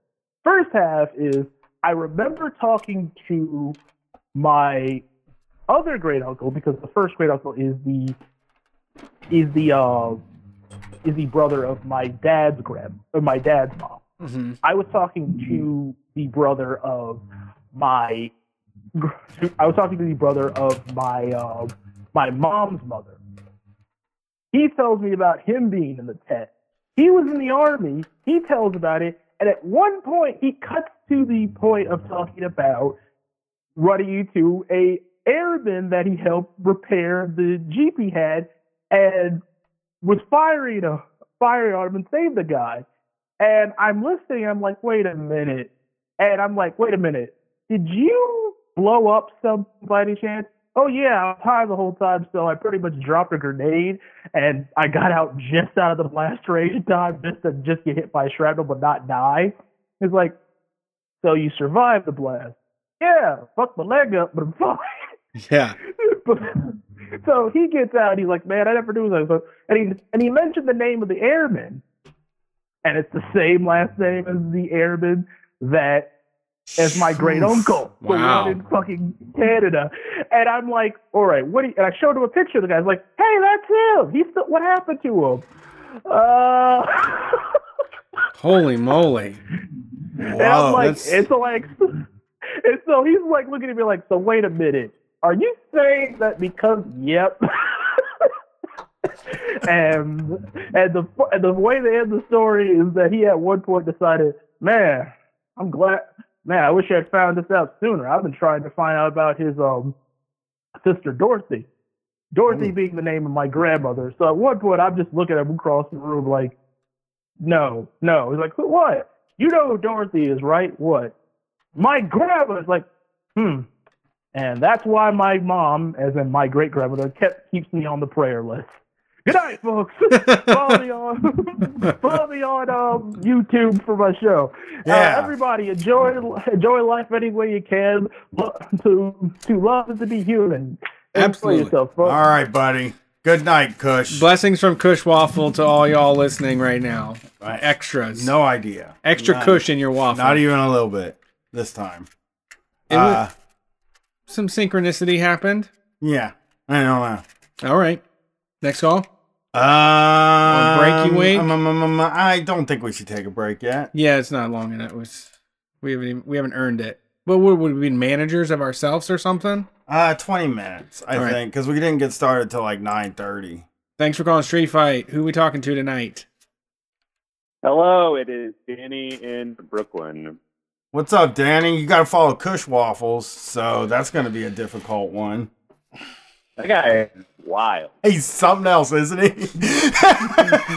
Yeah, I don't think he listens to the show. I don't think I he don't even either. knows. I think he just calls to tell us what he's thinking, and then he's gone. He just gives us his gift and then goes. yeah. See you later, Kush. Uh, Yeah, just just a boat in the night, you know. yeah, yeah, yeah, yeah. He's doing. I mean, hey, he's, killing probably going to abandon us now that he has his own show. I know. Just Please get it all out on there. We got to get that call. Actually, I, I should say though, um, I was on like two weeks ago, and I plugged my own podcast, oddly enough, and then somebody from your audience went to the iTunes page, uh, left a positive comment, and just said "Street Fight sent me here." So like, I'm I'm all about it, you know. Yeah, plug it again. I will. Well, I'll do it at the end, so I can be, uh, you know, like uh, normal about it. or This is the way to go. But, uh, that is, the, I like that. That's what a podcaster does. That's the difference. That's a podcaster move. Hmm, Let me is show you my at the end. trick. Let me show you my talking tricks Yup. first. Yep. um, I actually had a I had a, a question because it came up I think on the Wednesday episode or something before that. I've been listening for about two years now, and I think you've mentioned this a couple times before. But um, like, who or what is a Lonnie? Like, what is that? It's it's an archetype that I think like if um Lonnie, it's a name. First of all, it's a name it is a name. that is a certain type of person that is in a in a in a certain type of uh, economic class. There's not a lot of Lonnie CEOs out there. Uh, Sure, there's there are some of like there are some. landscaping businesses and whatnot. That is okay. Sheetrock. Sheetrock dry sheetrock hangers, drywall hanging. See, yeah. So Lonnie is a CEO of their own personal drywall business. School hard knock, CEO of getting that getting my shit done. Yeah. So basically, it's just a name that we chose because like there is a lot of Lonnies out here, and uh, you know they still like thrash metal, like me, probably, or still wear white jeans with holes in them and have like mustache stains in their mustaches and shit. You know, Tobacco. tobacco the stains. mustache is always like tobacco stained and blonde and white jeans. And It's just uh, a bitchin' dude that doesn't that is the king of his own small castle that Yeah. doesn't realize the rest of the world thinks he sucks. Yeah, just It's it's it's a the- celebration of dirt bags. Yeah, yeah. Lonnie is Yeah. is is like sort of an aspirational like the the the the way that I could like not care in the same way somebody like that would not care makes me feel like that's You're something I jealous shoot of that. for. That's what I'm Yeah. jealous of. Yeah. You want to you want to have as much freedom to be yourself as a guy that can just Yeah. run a business by picking up old washers off Facebook. I love that. That's a business I It's a good business. Yeah. Yeah, yeah, that okay. So this is makes a lot of sense. The reason I ask is because I didn't know I was like riding my bike the other day, and I had one of those sort of thoughts where that just sort of pops in in the back of your head. And I remembered when I was growing up on the street that I grew up on, there was this house where this really, really old lady lived, and she died. And this new guy moved in, and my my mom was uh, really outgoing, would always you know talk to the neighbors and whatever. And uh, she's like, "Oh, did you meet Lonnie over down a couple of houses?" And I was like, "You know, I was like eight at the time, so I was like, no, I haven't met this guy yet." Like, well, come on over, come on over, say hello to him. And he was this guy, and uh, first off, he had like minimum like fifteen piercings. He had a lot Nice. piercings all over his. I mean, like there was, uh, you know, a lot of them in the ears, like an industrial and several like studs and what have you. And he actually turned out to be an ornithologist, which is a guy who studies birds. Yeah. And I was uh, like in a science fair at the time, and I was supposed to be like studying birds for this like competition. He's like, my mom's like, oh, you should hang out with, with Lonnie for a little bit, and he'll tell you about birds. And you know, I ended up going to his house, and he was a perfectly nice guy, very quiet, kind of kept to himself. But like, I went into his house, house, and I realized like this guy is like, like he had a, like a, a really hot wife, like very goth hot wife, and he had a, a kid who's maybe like four years younger than me who had a rat tail, oh, and then- That's- that yeah, was yeah. me when I was a kid. Yeah, I I got, had one for a period too. Oh yeah, no, he. It, this is the thing. This was like I want to say like 2001 or two at the time, so it was just like just a little bit past peak rail rat tail time, you know. Hell yeah. And he had, I noticed like all these things that had sort of popped out. Like he had actually customized his driveway and put like um like bird bones in it, and sort of like It's a professional yeah. Lonnie on your hands. You have a scientific Lonnie on your hands. yeah, yeah, yeah. He was like he put like you know all like um like you know like di- like not dinosaur skeletons, but like ancient organism like uh cutouts and what have you. You know like what do you, what do you call those? Uh, why is that name in my brain right now? Fossils? Um, fossils. Yeah, yeah. He put like fossil imprints. I always loved um, when someone has one of them like million year old shark tooths or something that you get at gift shops. Like they, Oh yeah, that was like definitely there too, for sure. And like he just had skeletons on the wall and uh very reserved and stuff, had a Subaru and stuff. And uh, I just realized like, oh yeah, that's that's probably the that's probably the guy that you guys are talking about all the time. It Very, is. Yeah. very professional. yeah, that was imbued by him by his name. That was that energy was imbued by his name. What is Lonnie short for? Did we ever figure that out? well, Lonald Lonald. is what we've always said it's short for. I don't think it's short for anything. I think that's the name. The thing about it too is the reason why Lonnie works for me is that my like I had a rat tail was when I was a kid, and all of my uncles and my dad all had names that ended in that Y sound. Like they were Tommy, Billy, Uh, I grew up with Johnny, a lot of Ronnies and Donnies. Ronnie, yeah, yes, Donnie's, all of that shit. Lonnie just fits right in. Ronnie, Donnie, Lonnie, It's a short form of Yeah. Alonzo, Bobby. which is Lonzo. Alonzo is a fucking sick name already. Why would you change Alonzo? I don't know. Lonnie's a sick name. I would go by Zoe. I would just go by Zoe probably if I was young, a young Alonzo. yeah, you don't really get to pick what you go by though. That's true. In that way, like your parents decide what you go by, and then like that's just who you are for the rest of your life. You don't get to like, like you don't get to pick your nickname. If you're fucking born William, you can't be like now you have to call me Billy until I die. You know. Why not? Yeah, Because people won't fucking do it. Your parents, will ne- if your parents don't do it, nobody will do it. Unless, okay, like if you decide, like, I'm to cut off all ties from my life before now, then you can be Billy if your name's William for the rest of your life. But before then, if people were calling you Bill instead of Billy or William, Yeah. You'll never, that'll never go away. People still call me my nickname from high school when I see people from high school. Sure. You know what I mean? That's just the way it is. And like you can't you you have to like literally cut everybody off from behind Which is- then Yeah. in order to be Billy. Which is that's if my name was William, I would go by Billy. Really? Like I've always thought that B I L L Y. I- I've always I always thought like I don't know why more guys don't go by Billy. Billy. it's Fucking cool name, dude. Look at Billy rolling in here. I'm Billy. I can tell. I can tell you as a Danny that like I've had a lot of people, uh, you know, be like, "Oh, do you want Daniel or Dan?" Yeah. And I've gotten all. I've got all three from from different people, but I've always gone by Danny, and I have had people be like, I mean, I'm 32, and I'd be like, "Oh, why why don't you just go by Daniel or Dan?" I was like, "I don't know, because my mom fucking called me this for like literally all of my life. I'm just, I'm just Danny, I- you know." Danny is a funny one to me. I'm- I'm fascinated with names, by the Uh, way. Uncle Danny. Just me and Brett. But Danny is fascinating because it doesn't quite sound right when you're a kid.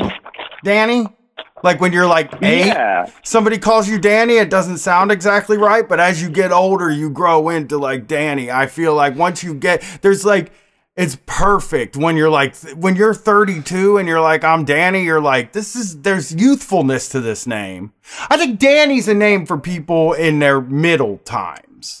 You know, I know. I know. you're just not a Y guy. Anything with a Y is for kids. It's like saying potty. It's like I'm sorry to dis- no, I, but here's what I'm going to say. I do think that keeping Danny is way more approachable because when someone turns 30 and they're like, I'm Daniel now and I wear a tie to work, you're like, oh, fuck, you're no fun anymore. What happened to Danny that would, like, you know, go blow up a frog with a with an M80? Yeah. Yeah. But yeah. I,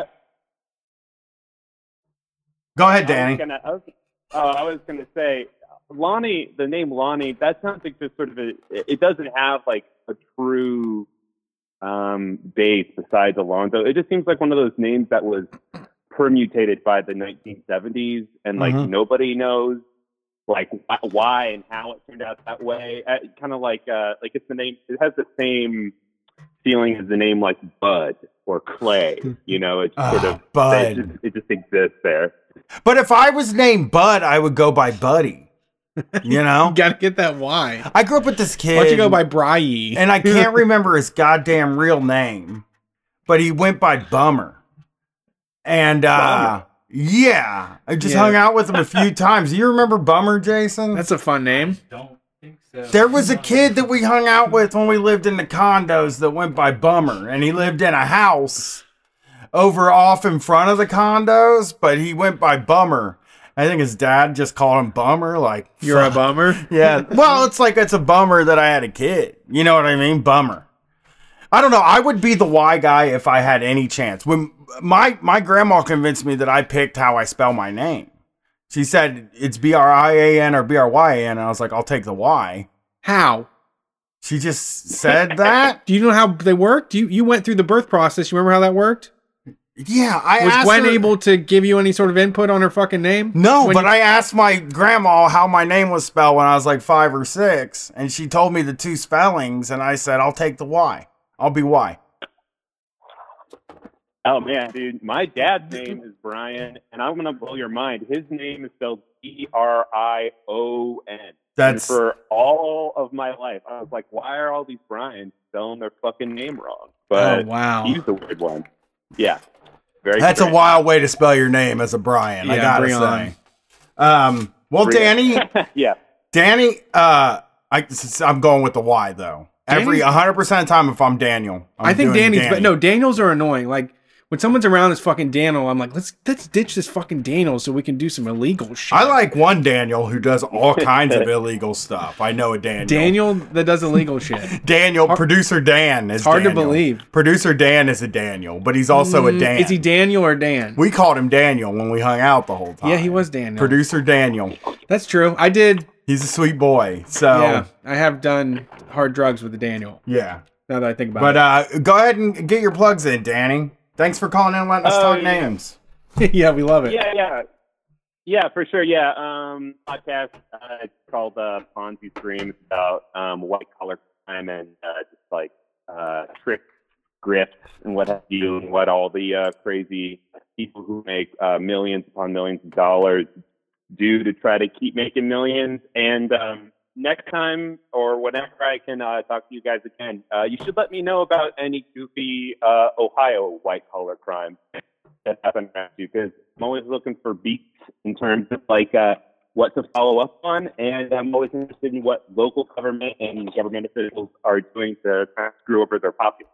I might know somebody who could help you out with that. I will. Uh, I will. I will keep it in mind. The only, I know yeah, that keep it in mind. The only one I can think of is Joyce Beatty as a representative in Ohio, who basically she, as a uh, you uh, the representative for the third district, she bought real estate from her husband for like a city project to make like a whole bunch of fucking money. Other than that, the only crime around here is just running an auto parts place and then you run it into the ground and then you reopen it with a different name. That's the majority of the grift that's going on here. Yeah, there is actually a surprisingly amount high amount of white collar crime that is basically just somebody trying to run a Ponzi scheme or Ponzi scheme, uh, ripping off their immediate family and then immediately being caught about it. Like that's, that's a that's a large majority of it, but it is pretty entertaining. when Yeah. get to the nuts and of course. All right, you ready to Yeah. get this? Sorry. Yeah, I think it's break time. Is it break time? Yeah, now we can take a break, Brad. Have a good one. Thanks for calling. Working in a gold mine. Whoops No music, about right? to slip. No music. Please don't leave. W- Will you put a scroll up there? There's no says- music? I guess there's no Yeah. music. Can I put? Can we? Can I turn my phone on to Spotify? what? You got something? Yeah. All right. We'll be right back as soon as we can. All right. Yeah, the mic audio shouldn't have been in there, but who cares? We're back. It's Street Fight Radio. We have a decent queue. We're taking calls. We do this every single Sunday night, 9 p.m. to midnight Eastern Standard Time. Same number, 614 655 3887, every single time. You ready to get in these calls? Mm-hmm. All right. Thanks for calling Street Fight. Who are we talking to tonight? Yo, what's up? Uh, it's Anthony. I'm calling from Bolivia. Not racist. Just Oh, Bolivia. Thank you for not being racist and just only being in Boli- Bolivia. yeah. Well, Not not not racist, but just just international. how's everything going on in Bolivia? How, what what's what's the uh, situation there?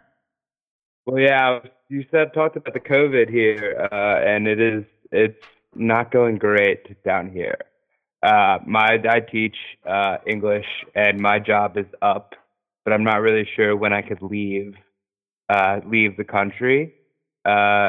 But there were a lot of fireworks tonight because there was like this is the six month anniversary of uh, the time the army politely asked the uh, President Evo to leave. So it's a very very tense situation all around. Oh, okay. Yeah, that sounds. uh That's not. I mean, it, it, what's uh? How is uh? So are they closed down there? Yeah, well, there's not really like infrastructure here, so uh, they just kind of locked everything down. But uh, I mean, people got to work. It ain't really like it is in the states. Uh, I mean, it's I'm in the east, which is pretty close to Brazil, so it's it's like the big separatist sort of white hub of the country. Um, but there's like more indigenous neighborhoods where I mean, people got to work, uh, and the cops are really giving them a hard time. But it's not like it, I mean, they literally have to work Yeah, to like get food on the table. Yeah. yeah. Uh, so what's going on? What what's up?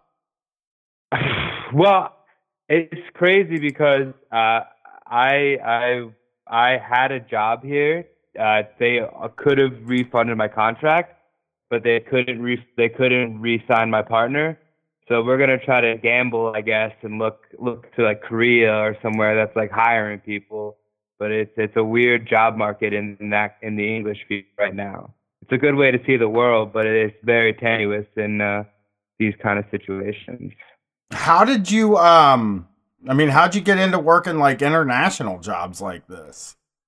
Well, I was I was doing English uh, in in DC and bartending, uh, and bar backing and security and just industry work, um, and uh, you know it's like sixty hour days and stuff or sixty hour weeks, uh, especially on the weekends. So I just applied overseas, uh, and this was the first school that hit me back up down here.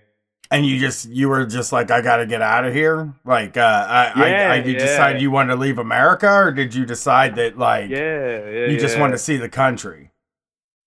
No, I mean like my rent was two like like a grand and a half in DC, and it's two hundred now. Okay. Uh, for not for not that much different wages. Uh, and it's it's nice to to get out and see places uh I ain't never really been before. But I haven't been to South America before this. Yeah, and and you got down there, and there. I don't know. I'm very bad at international politics at all, and Yeah, there's yeah, there's yeah, some unrest there. Yeah, yeah. I mean, there's sort of an interim government that kind of pushed their way through. Uh, sort of, uh, uh, you know, here they wouldn't call it a coup, but the army and the police said we can't protect the president anymore. Uh, here it was like a really, this is like the big sort of like separatist. They're really, really white here, uh, but in sort of where the, the other people are from, it's more indigenous. So it's like a really big fissure point. Uh, so there's there's that whole situation. So, uh, but now this is just sort of letting the government get away with stuff, kind of like back home, I guess. I don't know. I haven't been home in a couple years, but it's it's it's sort of like a, a weird inverse mirror too, especially because we're next to Brazil, which is like doing the same thing that the states are doing, which is kind of uh, crazy about it. Just ignoring it. I mean, in the states, they're ignoring it and pretending like it's not a big deal. No, there was a funny thing where the the president of Brazil, uh, he went jet skiing, and I had a barbecue, and everyone was calling it like like the death ski, those kind of things. Okay. Like, it's like a whole other level down there. I, I think I think it's more of a pun in Portuguese, but it's still it still kind of holds water, I guess. Yeah. I mean, are you nervous? Uh, like, are you nervous? You're trying. You don't know when you can get out of the country at all. They like. No. Can you come back no, I mean, here? there's, there's repatriation fights, but they're like the thing they don't really talk about that is there's a lot of money to get re- repatriated. Uh, it's not like the military sending down like a C-130. It's like a private flight. It's like two or three thousand dollars So you're. if I wanted to leave. so you can't even get back to the United States. No, no time soon. But I also don't have a job either because the school had to close down a bunch of positions. Oh, goodness. I feel for you. Uh, are are there jobs you can do there that exist I now?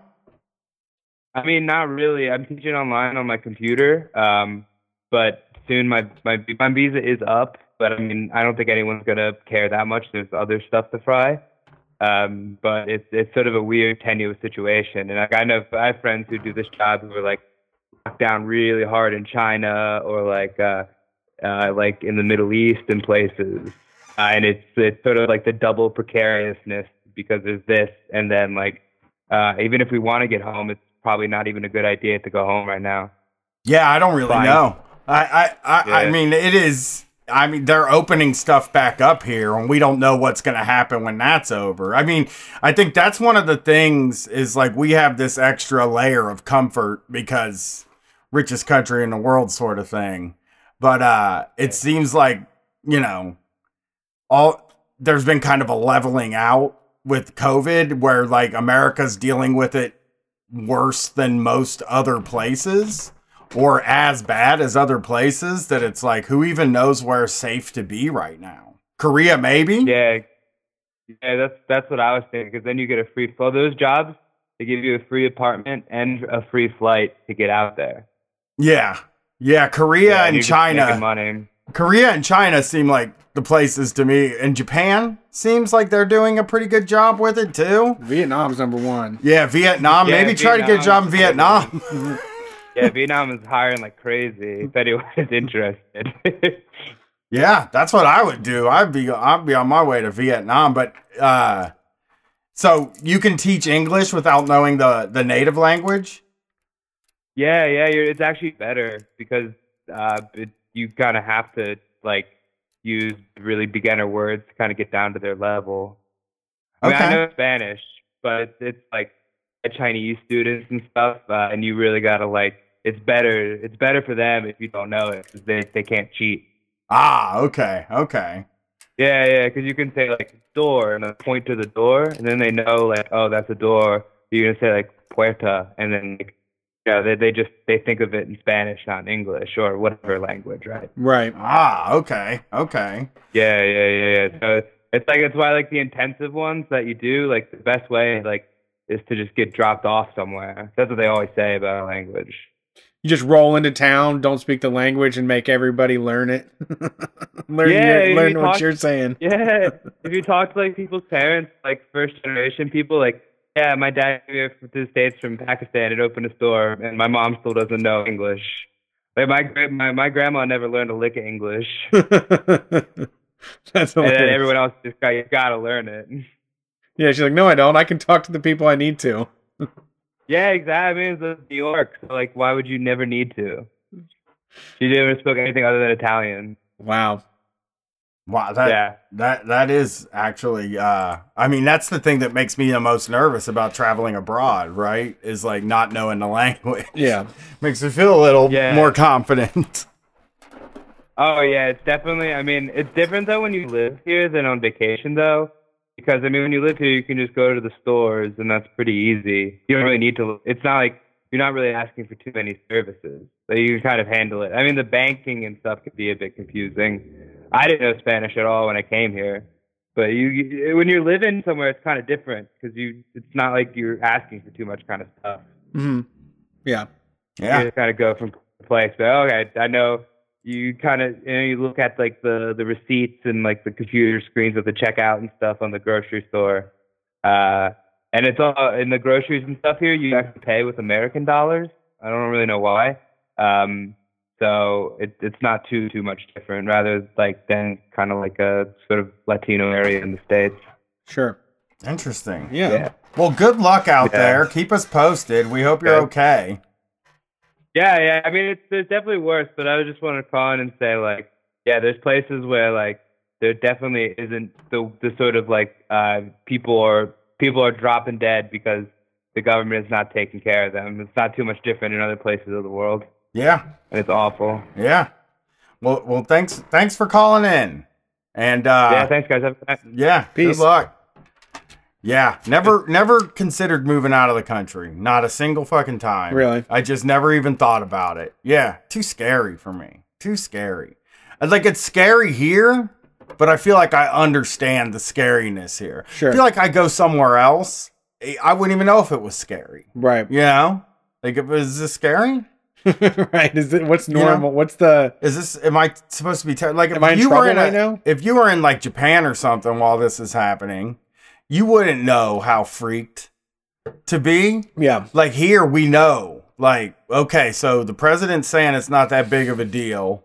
Uh, rich people are are going to Iowa and hiding on fucking farms. This is a problem. Yeah. I know to be scared. Right. You know. Go ahead and uh, let's get this next one. All right. Thanks for calling Street Fight. Who are we talking to tonight? Uh, hey, this is Maddie. What's up, Maddie? How you doing? I'm good. How are y'all? I'm okay. I'm uh, I'm a little I'm, I'm I'm my serotonin levels are a bit something. I don't know what it is. I'm on that medicine. It makes me feel like even keeled, which is kind of nice. I don't feel that way very often. So what's up, Maddie? Yeah, I it nothing much. Uh, my computer is still broke as shit. Um, can't do anything. Yeah, you were working Uh, on. You were. What were you working on? I was working on a speech for class, and this is a graduation requirement, and I already have like a 75% in this class because I kept forgetting to do homework.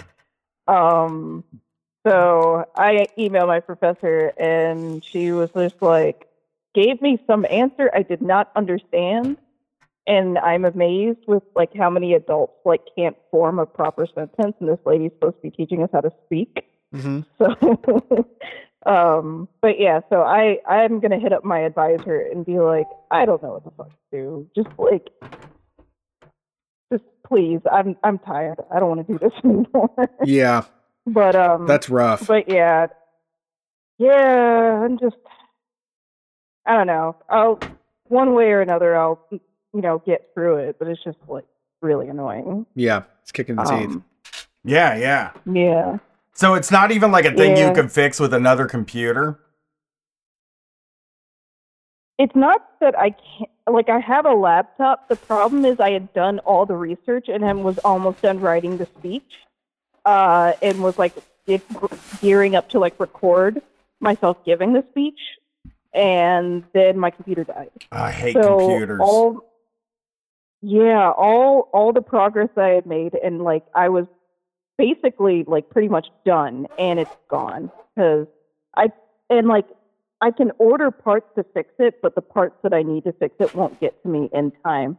So, yeah, so yeah, yeah. Uh, I, I, I, I use Google Docs now because I'm so terrified of losing anything. Like I, I upload everything to Dropbox now and use Google Docs. So I'm sure the government has everything they ever wanted to know about me. I guess, but uh.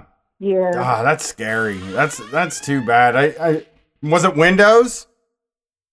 Yeah, it was Windows. Well, it it's not like the Windows that like crashed. It's just like nothing is turning on. There's no power going to my Oh. computer whatsoever. That's broken. And I I even tried Frankensteining it because I have an old computer that I pulled parts out of and tried to like slap together something that could maybe work, and it just still wasn't working. So it's probably a motherboard failure.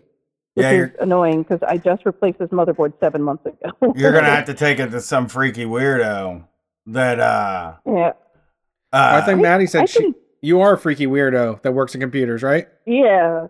Yeah, I'm a freaky weirdo computer person. I, I can do it myself. I'm just like annoyed because this like this couldn't have waited one more week. yeah, yeah, You couldn't have just held out for one more week, but yeah. it's fine. I'll get it.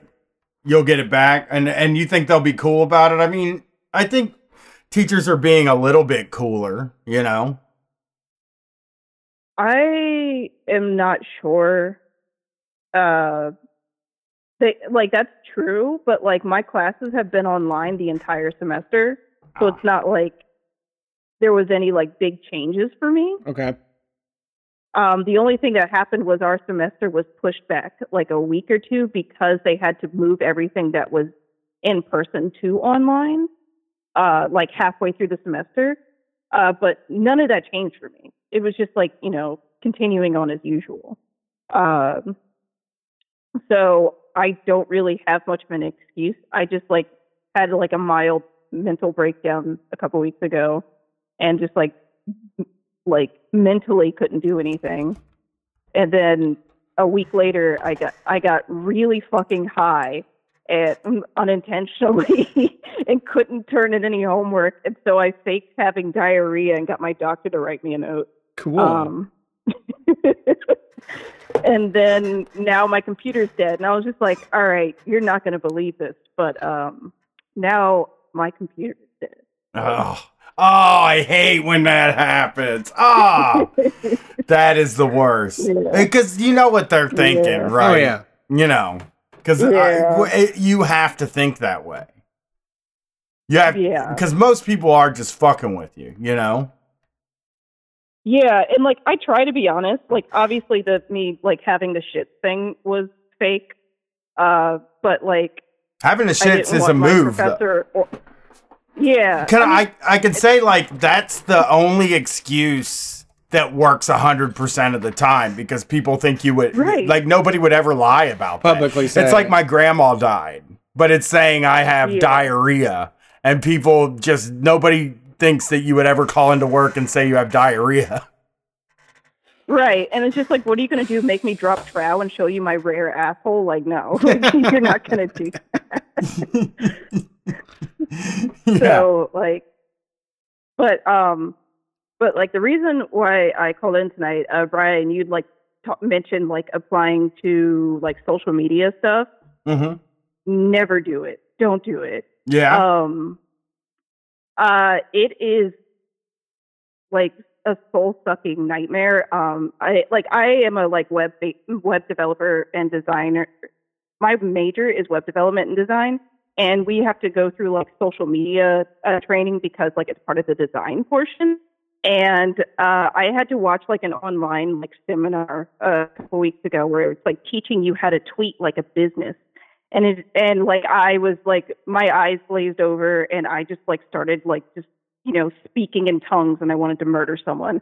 Like it was just it was just like you have to search all the all the new trends and find a way to relate to people. And I, ah. but you can't be political and I'm just like kill me. Just fucking kill me. Yeah. I I'm just now thinking about how like so what's trending for me right now is Forrest Gump, Obamagate, Craig, legalized Kemp, and Trumpgate. And I'm just imagining being like Wendy's, try the new Baconator. It it won't set you back like Obamagate did. You know? yeah, Yeah. exactly. And that you're selling your soul to the devil if you do it. Like Yeah, it seems and, like hard. I mean, if you're into that kind of thing, sure, but It seems hard to me. That's all it is for me. Is like it just seems I I wouldn't even know what to do with that. So, uh, yeah, hey, it's it, it- me you know. neither. Like that's why they. That's I mean, but I don't think anybody can really naturally talk like a business. You know, uh, money in no, the you bank. have to like so MITB because Money in the Bank is happening tonight is trending. It's like, uh, boy, I wish that Baconator was in the Money in the Bank briefcase instead of uh, the title shot.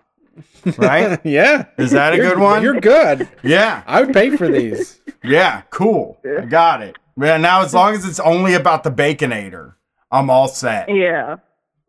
I just I'm one of those people who's like incredibly honest, like almost to a fault, and like uh like when I set up the the show the show in Harrisburg, and like as soon as like Zoe figured it out, she looked at me and I just instantly crumbled and like just like just spilled all the beans because I cannot tell a lie. I am just a very honest person.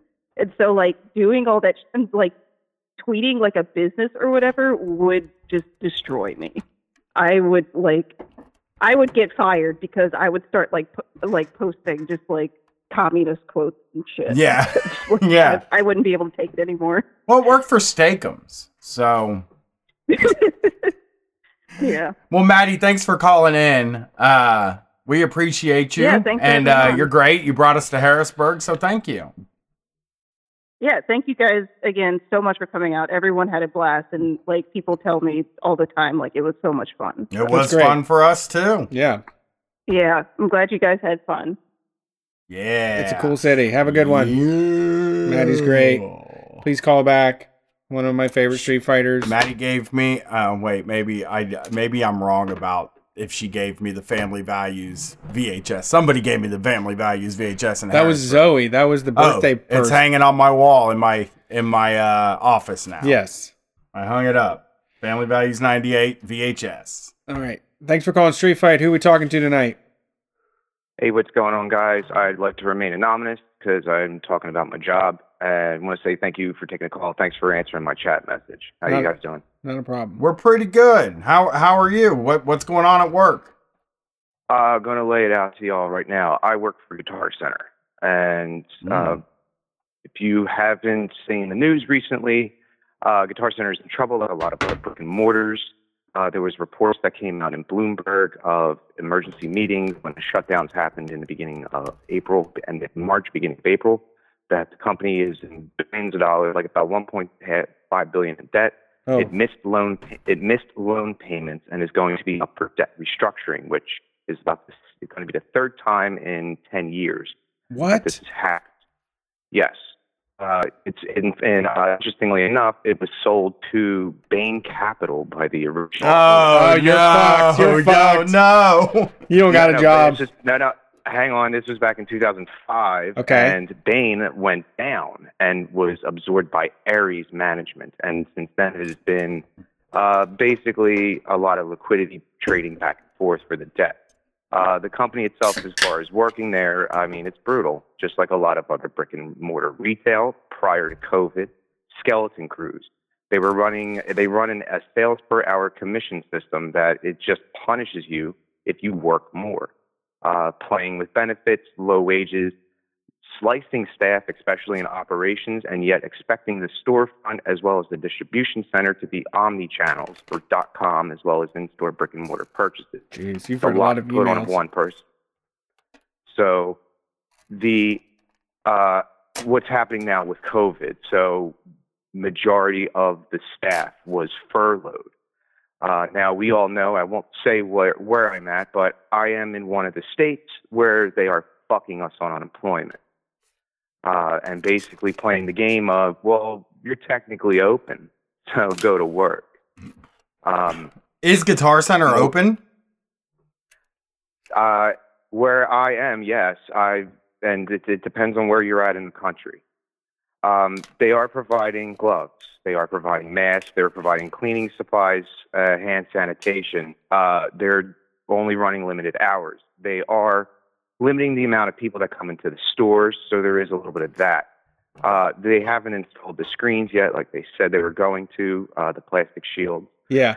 um, they basically laid off half the store staff in a majority of these locations that have reopened. And just from talking with my, you know, my coworkers that made it, we're just they're pretty much fired. Um, but they're keeping everyone on this weird layoff because maybe it gets better, maybe it doesn't. Are they, Um, they're not getting paid during layoff? It's like a furlough thing? It's a furlough thing. Uh, they did cover us uh, for the 10 shifts uh, for when it started. And then after that, it's your own vacation time, sick time. Um, but again, with the unemployment situation that's happening in a lot of these states across the nation, you know, we're, it, it doesn't matter. And as well as, you know, uh, as an example, in, I believe, the governor of Iowa uh, said, uh, you're going back to work. Don't care if there's zero hours. If, if anyone leaves because you're not happy with what's going on, it's considered a voluntary quit. Right. Uh, Guitar Center offers a quote voluntary furlough if you're one of the lucky that you know uh, that gets sent back in via the Hunger Games uh, and don't like it. You can leave. You're not fired, and they don't treat it as being quit, but you're in a limbo. And good luck getting your uh, UEI based on it. Um, it's pretty bad. Uh, there's been I saw someone get arrested because uh, you have to have a mask to come into the store. Excuse me, that's the other policy, obviously. Uh, and of course, there's been people that do not like that policy. Yeah. one bit. And Yeah. like I said, I, I've heard on other shows uh, in the whole bread tube world. Uh, Michael Brooks said said it best. Uh, you know, the only time a cop should be going up to somebody is to give them a mask and not beat the shit out of them or arrest them. Yeah. Yeah, this is yeah, Uh, that's like what we said about the uh taillight issue. I mean, the cops should just roll up and replace your fucking taillight bulb. That's with the, the creating an arrest out of it is not ideal. Right, and and again, it's just you know, it's stress. It's already shitty, and you, you hear me clicking my cigarette lighter here. Don't mind me taking a pull.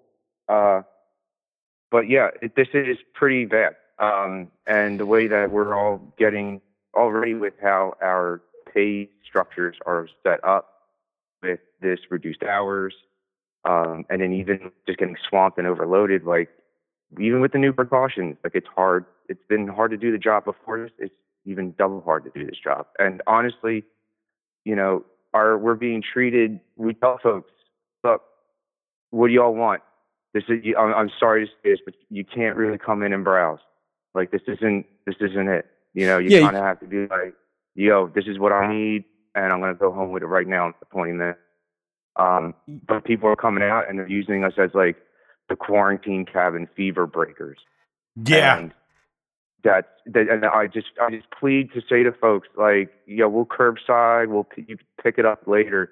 Like, you know, the last place you want to be in a pandemic is a open to the public retail store that you're encouraged to go touch things.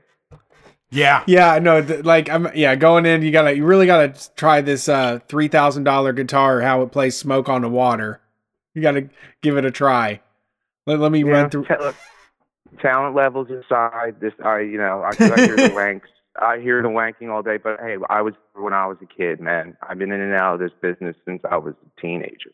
Yeah. and like it's it's really shitty in the sense because for a lot of musicians, a lot of artists, despite what is I mean, the '90s was cash, baby. Cash was just flying in everyone's pockets back in the '90s with this with the industry, but it, with the dot coms and with how everything got Walmartized, as we call it, uh, it wrecked a lot of career opportunities. Uh, and it's but and but but still with what's there now, this is going to suck for a lot of musicians and a lot of artists out there because it is the one job that we can be our fucking selves at and be in our industry in and at least keep foot. You know, I I had plenty of stuff lined up before the shutdown. My books was starting to get filled and gone now. You know, and can't get unemployment and my band wasn't big enough to be considered a small business to go get to any PPE type shit or anything like that. Right.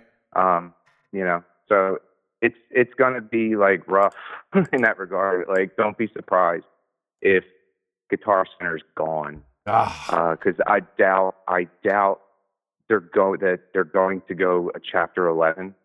I think it has to go seven this time because three million like three million dollars in cash on hand, and this this has been reported in the news. Uh, you know, three million cash on hand and this billion dollar debt, and they're missing payments. They skip paying some of the vendors. Um, so yeah, I mean, don't be surprised it disappears. You know, some people will be happy about that, but I don't know what would replace it. You know, Yeah, I, don't, sure. I don't know if there's enough mom and pops that are going to be able to spring up, and especially in this uh, economic contraction, who the fuck is going to get a capital investment loan? You know, Yeah. and who and on top of that, Fender and Gibson and all these other big names and so forth and so on, they have been so used to dealing with Guitar Center bulk buying the shit out of them. Uh, th- that's why you just see like tons of Fender guitars, tons of Gibson guitars and, and Epiphones in these stores.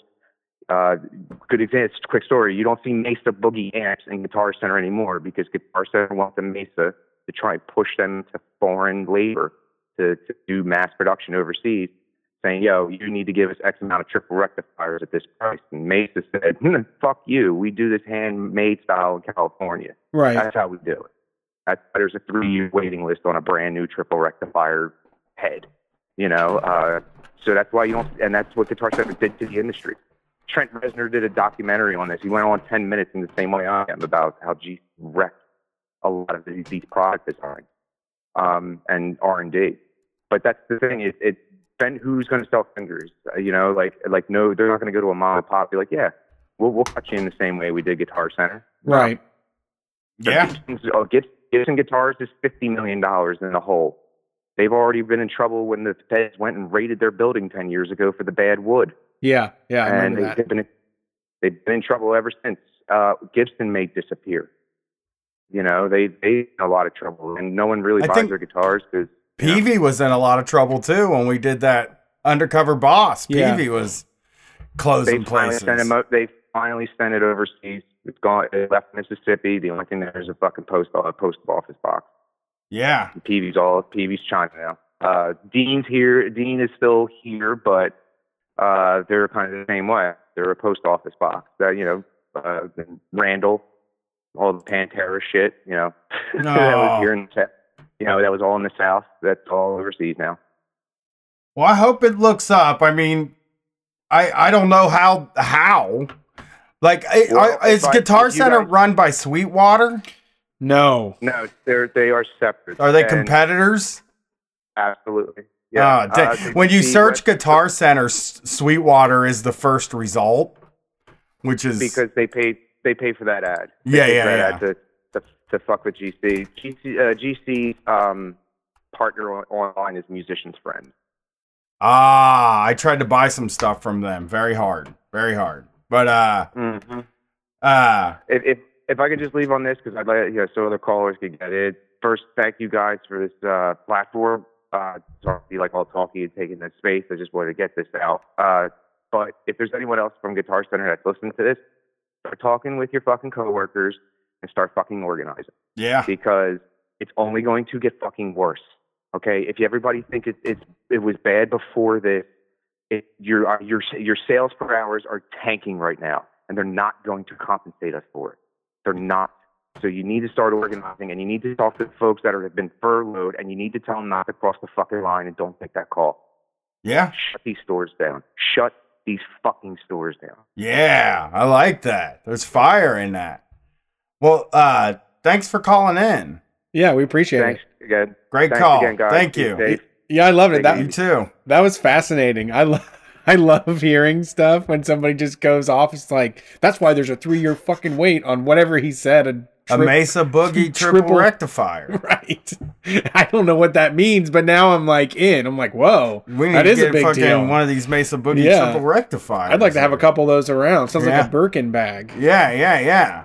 Uh, so, and also I love uh, the I love the backstories, just the quick catching up of like all those famous guitar brands from Rolling Stone magazine. Like they've bought out by venture capital, gutted. This is what they're doing now. This is how Guitar Center is fucking with the way the guitars are made. Oh, it's sad. It's it sucks. Yeah. You know, that's why people don't play guitar anymore. There aren't any. Yeah, They ain't making them. Yeah, maybe. No, I'm I think there's kidding. enough you could guitars. go buy them at, a- at a, a, a pawn shop. There's more people giving up guitar than starting on it every single day. That might be true. I don't know. I mean, All right, next call. Thanks for calling Street Fight. Who we talking to? Tonight? uh oh. Hey, y'all. Hey, who's this? Steve in Shanghai. What's up, Steve? How's things going in Shanghai? Things are going pretty good. I wanted to check in and let you guys know how it was out here. You guys, is it going better for you? Yeah, Disneyland is reopening. Um, Holy we went out to a big party the other weekend, shut down by the cops. Whoa. We're going out doing social stuff, and it's it's getting back to normal. Oh, really? The, was the Give party little bit of shut down by the cops for coronavirus? No, it's because we were being loud. and cases aren't We had a going big, up? Uh, amplifier and shit up on the rooftop, and we're playing music and stuff. Hell yeah. Hell yeah. I like to hear that. So what? We went from they went November, would you say? To to recent? Uh, It was like the end of December when things started to happen, and at the end of January is when everything really kind of locked down. And we just started getting back used to everything at the beginning of May. And like three months. and you're able to like go to like gatherings and shit? Like are are you able to do Yeah, it's no mass gatherings? I think that um, like movie theaters and shit are still closed, but the mall is open. They don't scan you anymore for anything. You don't have to show your little QR codes. You can just go in and buy shit. Nobody cares. Ah, the movie theaters. China on the decline? We're get those Yeah. movie theaters back. Yeah, I don't think there- there's any way to not been tell. Any new cases in Shanghai for two months? I think they're saying. Oh. Think about that. Oh, how great would that be? Just to be hearing that. Me and you getting on the fucking old uh, grind again, right? Sounds like someday we're gonna get be able to get on the old grind again. Yep. Although we're Yeah. not, we're actually doing it the wrong way. We're doing the opposite of what China did. So I guess you know, because I mean, you know, we're a freedom-loving country, and we got to be able to go to Marshalls Mhm. and buy uh, Reebok sweatpants. Yep. That Yeah, we missed out on all those Mother Day's candle. yeah, deals. yeah. So, but it is nice to hear that things are getting back to normal out there, and that that and and you know, hopefully it, it lasts because uh, it just it we're opening up this week, so we don't even really know yet. Yeah, and I wanted to tell you, we just found out the other day about um, like layoffs and shit here. If a big company here does layoffs, they have to pay a huge fine to the government. So they're not firing people because they would have to pay just through the nose to do it. That's Wow. That's that's what I'm talking about. That's what we should have here. If you fucking do layoffs, it's like here's here's your fine. And like Bill Engvall would come Yeah. out and say, "Here's, your, fine." Yeah, You know? I like that. Yeah, here's your fine. They, they they would have to play that. The cop would be like, "All right, in order this for this to be official, you have to listen to this." Yeah, and then Bill Engvall shows up. Well, it's good to hear that you're getting back to normal and that you got the cops called on you for partying too hard. I like to hear that. Uh, that's how you do it. Um, sounds like things are good in Shanghai so far. Is it nice to get out and do Yeah, shit? far. You know? Yeah, it's cool to, to go out and like see your friends and have drinks together or, go out to restaurants and shit. You know, we, we could do a lot of that for a while anyway, but now it's there's so many more people out and it's just normal again. Oh, sounds like the a only dream. thing is we still can't we still can't leave the country if we wanted to. yeah, I don't think that that that's probably going to be an issue. We don't really want to. yeah, I, I wouldn't leave right now. Hey, can I ask? What can I? In your opinion, are do you, do you think that they're being honest about their numbers? I think they're fudging the numbers some, but not as bad as like all the, the weirdo conspiracy theorist dudes think. You know, at first they they kind of covered everything up, and then it got out, and they're like, "Well, shit, we gotta we gotta fess up to this." Okay. And once it got big, they they started putting on trackers on the internet, and you could see like nearby cases and stuff like that, and all the the contact tracing. So I think they're being a lot more upfront about it now than at the very beginning, and way more upfront than like the states or some other countries are being. How so? How does the contact tracing work? Is that some, is that an app that they put on your phone, or they just automatically have that info? There's like two apps that everybody uses no matter what. It's Alipay and WeChat, and it's just basically it ties in with your bank account. It's how you pay for shit anywhere. Okay. and they they use um, like GPS tracking to see if you've been near somebody that's been exposed.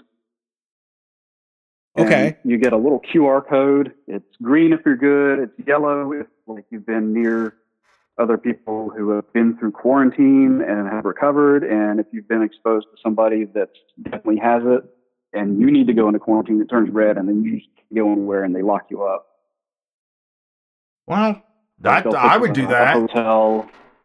Yeah, Oh. I mean, it, it's it's what needs to happen. They'll put you in a hotel, or if it's not a high risk, I think you can quarantine at home. That's great. Nothing's really happened here because there's just no cases in, in Shanghai now.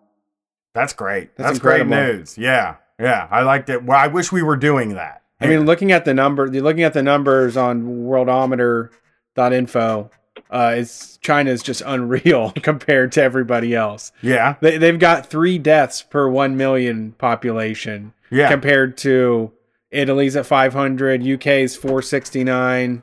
We're in the 250s. yeah. Yeah. Like well, we are thousands of times more than China. Yeah. We're the worst because we're not testing people. We're when not the people are afraid to worst. go. Yeah, We're one of the worst. UK UK's no- pretty dumb. UK, remember we came from dumbass UK people, That's and they true. they're doing their own stupid revolution over there, right alongside us, and they're doing better. They believe in herd immunity. They actually went all in on herd immunity over there. Yeah, that was stupid. Yeah, That think was stupid. I think they started taking it more serious when uh, Boris caught it. Yeah. okay. Okay. They're I like, mean- "Oh shit, our leaders got it. We gotta we gotta chill out a bit." If I'm Boris Johnson, I'm taking it really serious after I get it too. Like, and then it's like, oh, Yeah. this isn't. I mean, come on. That's not bullshit. Yeah, yeah, that's no bullshit.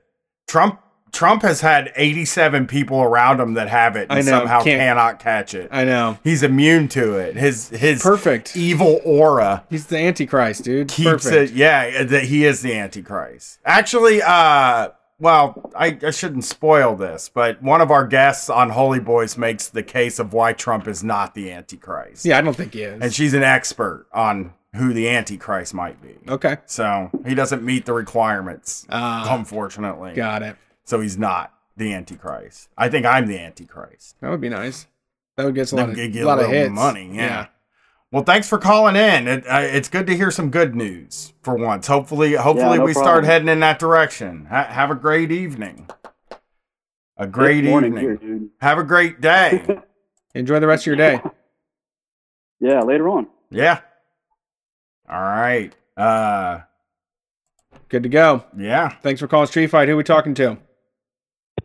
Hi, this is uh, Cody from Maine. You guys might remember me as the guy who recommends Trapped in a Purple Haze. Trapped in a Purple Haze. Do you remember that, Brett? I don't think so. I gotta Google it because uh, I'm The insane. Hayden Christensen TV movie. Oh yeah. Yes. You're yes, Christ- I'm Googling You're the it. Christian Yes. You're the Christian. Oh my god. Damn, I didn't even get to watch that. I'm Yeah. trapped in a purple haze, to tell you the truth. This is why I haven't watched it. So, um, again, luck of the draw. I keep seeming to get the midnight. But anyways, uh, couple quick metal recommendations and a couple weird movie recommendations if you guys are down. Sweet. Yeah, Yeah, always. yeah, always. All right. So, Brett, you mentioned you've been into kind of bluesier stuff. Have you heard of Wolf Tooth? Wolf Tooth. Yeah, they're pretty recent. I think it's a bunch of guys who did a bunch of local bands for a while. Um, they do like very kind of uh, Sabbathy style stuff, very heavy, very doomy. Um, Okay. I recently really got into them. I found through Monolord, which if you haven't heard of Monolord, check them out too. If you like Stoner Doom. I need the. I need something at like breakneck speed. I need something fast. Oh, uh, shit, I, I've been slow recently. I mean, unless, uh, have you heard the new Black Dahlia Murder album? No, I haven't heard that. Oh. It's good. It's, I mean, literally, Black Dahlia Murder is you know one of those bands where they don't surprise me, but I don't really mind. It's it's a new Black Dahlia Murder album. It's good. It's fast. Really good songwriting. Yeah, I've never listened if to you them. want something breakneck. Really? Yeah, I don't know them at all. Okay. I'll I'll, I'll jump you- into that. I've been listening to uh, Yeah. War Warbringer has been the one that I like Okay. a lot right now, I mean to check out Warbringer. and uh, Hexen, and uh, Hexen. Havok. Okay, Uh, Havok is good. I really like that new record. Yeah. Yeah, the new Havok is fucking awesome. Uh, have you heard Ignitor? Nope. nope. They're kind of like a speed metal throwback thing. I actually found out about them because um, Yippee they actually did the theme song for Hatchet, the slash film. Oh yeah, I fucking love that movie. Yeah, they do a song for that. I think they actually, um, I think Adam Green, the director, actually like, co-owns a label. I think they're on that label, or they were. Um, so yeah, they have a song about Hatchet, and it fucking rocks. Wait, is Hatchet that like uh it was the the slasher movie, but it was kind of tongue in cheek where they did the the the swamp tour? Yeah, Is that it? yeah, that's Hatchet. Oh, Hatchet's And he great. rips the fucking arms off like Jax from Mortal Kombat at one point. Yeah, and he rips the lady's fucking jaw off. Yes, yeah. All right. Yeah, I love that movie. Yeah. Oh, I love that. I love It's a really good one. I haven't I don't see a Um, lot of people mention that movie, but I do like that one. And apparently there's sequels is- to it. Yeah, the sequels are mixed. Um, I actually haven't seen all of them yet, uh, so I should probably do that. All right. Um, if you do like that, I actually what I would recommend from Adam Green is uh, "Digging Up the Marrow," which is a uh, mockumentary he did, where he meets a guy played by Ray Wise, who pretty much tells him like, "I I have monsters in my backyard, and I can prove they're real," and it's it's a really weird movie. Um, it's got a lot of because it, it's like half documentary. Like the first half of it is he's pretty much like at a horror con, just like interviewing his friends and people he's worked with. Uh-huh. And then Ray Wise pops up and he's like, "I can prove monsters are real." And then the second half of the movie is like this kind of thing about he's he's like, you know, this guy's stringing so long. Is there something real? Um, I would definitely recommend that. Okay. Um, It's called and Digging Up the Marrow. Digging Up the Marrow. It's from 2013 or 14. That's cool. I like the. I do love the uh, mockumentary stuff. I was really a big fan of uh, Leslie, whatever that's called, Vernon or Behind the Mask. Oh, yeah. You ever seen? Yeah. Oh, that one's fun. Yeah. Um, Yeah, that reminds me of that a little bit. Uh, yeah. like the OG one is Dog Bites Man, I think. yeah. Uh, did you ever see Grave Encounters? Great. Nope, don't know it. I'm not Uh, very you deep. Ever, like, okay. You ever like ghost hunter shows in like 2000s, especially um, like Ghost Adventures and stuff? Yeah. Okay, so it's um the movie's pretty much about like a show like that, and it's they encounter real ghosts, and I'll just get fucked up. That's awesome. Sounds Yeah, nice. Oh, it's great. Um, it's especially great because um the lead guy is pretty much Zak Bagans from Ghost Adventures, like to a T. Cool. He's got like that same kind of like vaguely douchey vibe. Yeah, yeah. Um, Bullshit art. Snake oil salesman. Yeah, totally. Yeah, it's it's so they really nailed that. Um, and there's just there's a couple of great scenes because like they show one where they just like pay a groundskeeper like, look, here's twenty bucks. You just say you saw a ghost. That's awesome. Yeah, I saw a ghost. Where was it? Over there. Yeah, that's perfect. That's funny. Um, Sounds good. oh yeah, and I have to recommend this one too because this is one of my favorite weird fucking movies no one's heard of. Uh, Tourist Trap. Okay. Okay. It is from 1979, and it is about a group of kids who get stranded at a roadside tourist trap with that is wax like mannequin figures, like you know, like the um, like who's that? Who's the lady that does the wax figures? Madame Tussaud. Madame Tussaud. Thank you. Yeah. Um, I said after it's you. like a roadside gas station uh, with that. Yeah, And I they look- really don't know how much I can tell you about this because it's such a weird film that I kind of just like watch it blind as you can. This looks good enough for Well, me. Yeah, I've seen. I can see this is. creepy, whatever the hell these things are, mannequins. Yeah. Oh, they are. It is one of my favorite movies ever. All right. Um, yes. Well, It's great. It's weird. It's kind of funny at times. Uh, especially because uh, one of the actors in it, Chuck Connors, was like, I guess, like a TV Western actor. uh huh. and so he has this very kind of you know like john wayne like had the very kind of like specific way he acted that was kind of exaggerated but it like works for that but it's a little silly Yeah. He kind of chuck connors is kind of doing that but in like a horror film Okay. like he has like this whole monologue like you know used to be folks would come all all around but then the highway came through and it's like it's like you think you're in a different fucking movie yeah. you think you're in like a western um Right, that sounds good. but it's great.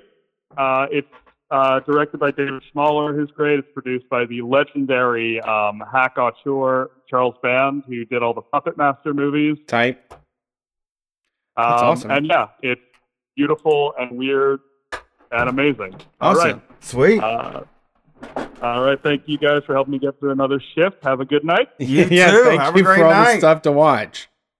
No problem. I'll check back in later. Now I got the job of having to watch and look at all this stuff. I have to watch. I have to watch a bunch of wrestling this week, which is just a, a trial for me. Yeah, I really hate it. I haven't watched any wrestling for a while, so it should be fun. yeah. I don't. I don't. I like guys like that. We've Yeah, had me two too. so far. The guitar guy that just will go off about like guitar shit that you have no idea about is good.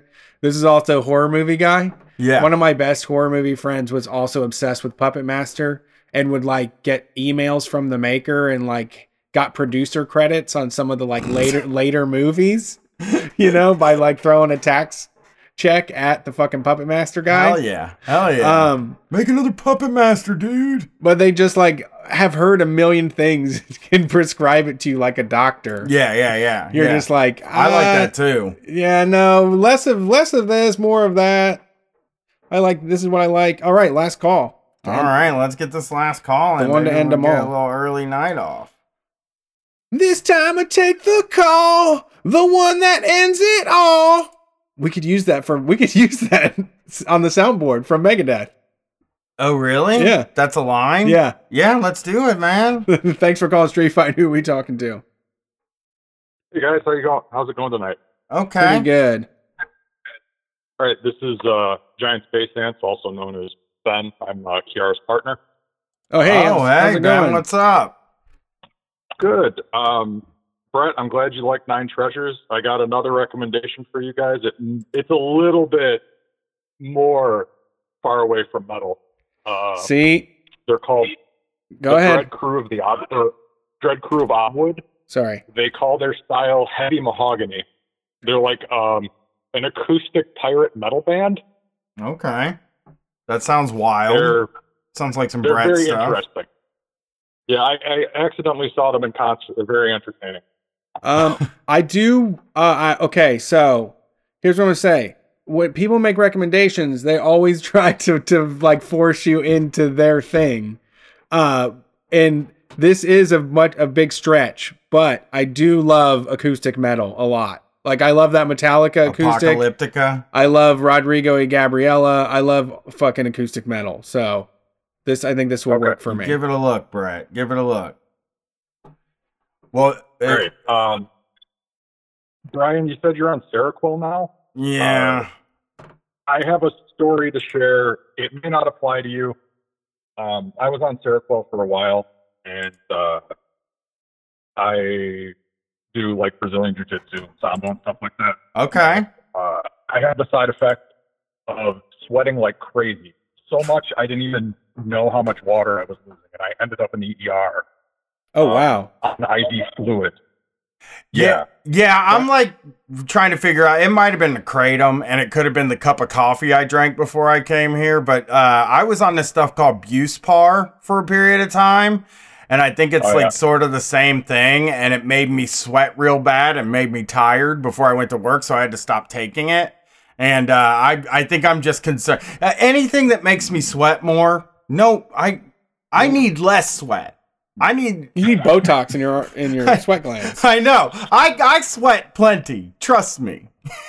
well, the funny thing that you said that is actually before we started, he was like, "I'm really tired and I'm really sweaty, and I've felt like this before, so I think it's just one of those medicines that makes you tired and sweaty." I know. It's great. Oh, thank you, doctor. You've saved my life by making me tired and sweaty. Too tired to be nervous. Yeah, well, I mean, but that doesn't work. That was that's the idea behind the first pill they gave me. Was they were like, "Oh, Good. this shit, it's called uh, hydroxyzine. This shit's just gonna bring you down. It's gonna make you tired." And it's like, well, now I'm tired and nervous. Now I'm like tired and having a panic attack. that doesn't. That's not what I'm shooting for. You know, I'm shooting for not having the panic attack. Yeah. You know. Right. It takes a lot to slow me down. I wish you could I wish you could be super really honest with with these people and just be like, let me tell you something here. It takes a lot to bring a man like me down. Like it's like I I need somebody to come shoot me with a tranquilizer dart every night like I'm a bear or something. Right. Because that's the size I am and and what I need. That's how that's how nervous I am all the time. You know? Right. Uh, I think a lot of it. I I also wonder if like maybe because I perform live, if they if they figure like, well, this guy he guy goes out in social situation, he's good in social situations, and he performs live. How bad can the anxiety be? But I don't think that's true, Yeah, right? I don't know. Like That I, I don't like think that's made-up- not something a doctor would think. Yeah, that I just sounds like was a worthless thought. yeah, it was just something I thought of. Like, well, maybe they just think that how bad can it be if you, a guy can stand on stage? And it's like Yeah. that's like the only time I feel normal. That would be that's like a regular person's thought. That's a not regular like a regular. that's not like a medical professional thought. yeah, that's a me thought. That's Yeah. like the kind of Yeah. thought. Like I, the, the doctor's just like, come here, listen, this guy, I'm going to show you. He has a fucking podcast. He was just in there acting like a little baby saying he can't talk to people. This guy's full of shit. this guy stood in front of 300 people. He says he he fucking he says he has panic. He says he gets nervous. like who? What's he got to be nervous So- about? Anxiety's so context dependent. Like on the phone with you guys right now, I am adrenalized. Like I'm in a fight. I have felt less nervous when I was being shot at. Yeah. I mean, that's a weird thing though, because I, when I got robbed, I didn't feel nervous until like an hour or two after it. Oh, it takes a while, yeah. Like none of it freaked me out in the moment. It was the second time in my life I had a gun pulled at me, right? So like the second time with a gun, and I just I don't think I realized that I was being threatened in that moment. And then like two hours later, it was like, holy shit, that was fucking wild what just happened there. Yeah, I mean, they were just trying to get, they weren't go- trying to kill nobody. no, no, no, no, no, no, for sure. You For probably sure. picked that up. You probably you you do pick that up right away when something like that happens. Well, Ben, thanks for Um, calling I- in. Yeah, no problem. Was- All right. Uh, you guys have a good night. You too, buddy. Felt like he had something else to say there. I stepped on it, and I I mean, I did. I had a short landlord story to tell. oh, go ahead, go ahead, know tell us your wanna get out of here. landlord story. Okay.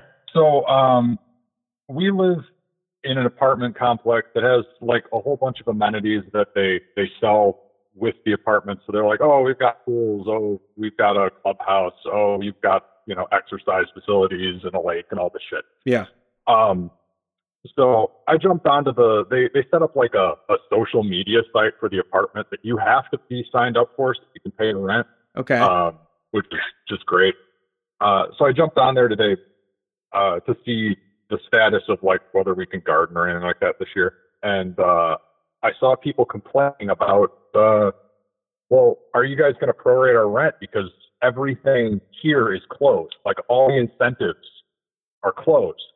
And they're going to be closed for the foreseeable future. Or are you going to just like, are you going to prorate rents? Or are you going to raise rents as normal, even though you know that's part of the value of the apartments and the, the management company is like well no those those aren't amenities those those aren't things that you pay for as part of your rent we're providing those as a kindness and a courtesy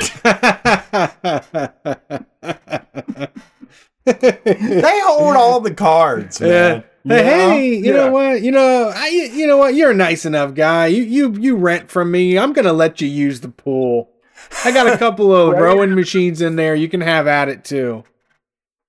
i'm like well is, is it not the rent that's paying for these things like are, are you somehow going out of pocket separate from from the money you're stealing from everybody Yeah. Uh, so yeah, I, I thought that was funny. It was actually egregious enough that the like non-political normies were getting angry. Yeah. So, Wow. uh, that's uh, I I might have have some organizing opportunity here coming up. Hell yeah. They're- Yeah, most it's of the easy. people here are pretty bougie, so it's been hard. Yeah. Yeah. I mean, but you never know. It seems like you could. Bougie it- people have a lot more entitlement than than working class That's true. people That's do. true. Working class people Right. scared.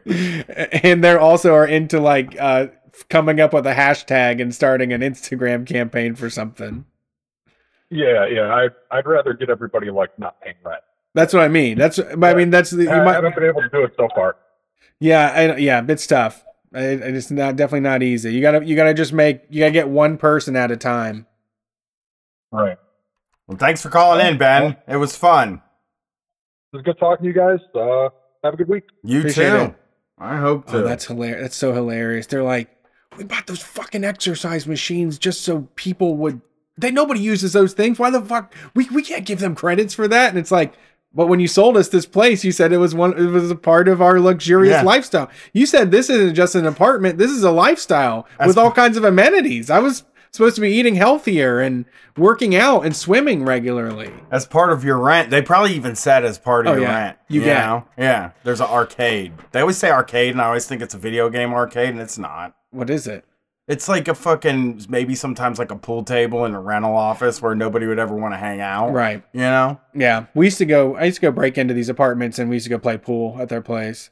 Yeah. Nobody used it. Yeah. No. Who would? Uh, thanks for calling Street Fight. You're the only jump in for tonight. But they've been calling. Hey, it's Terry.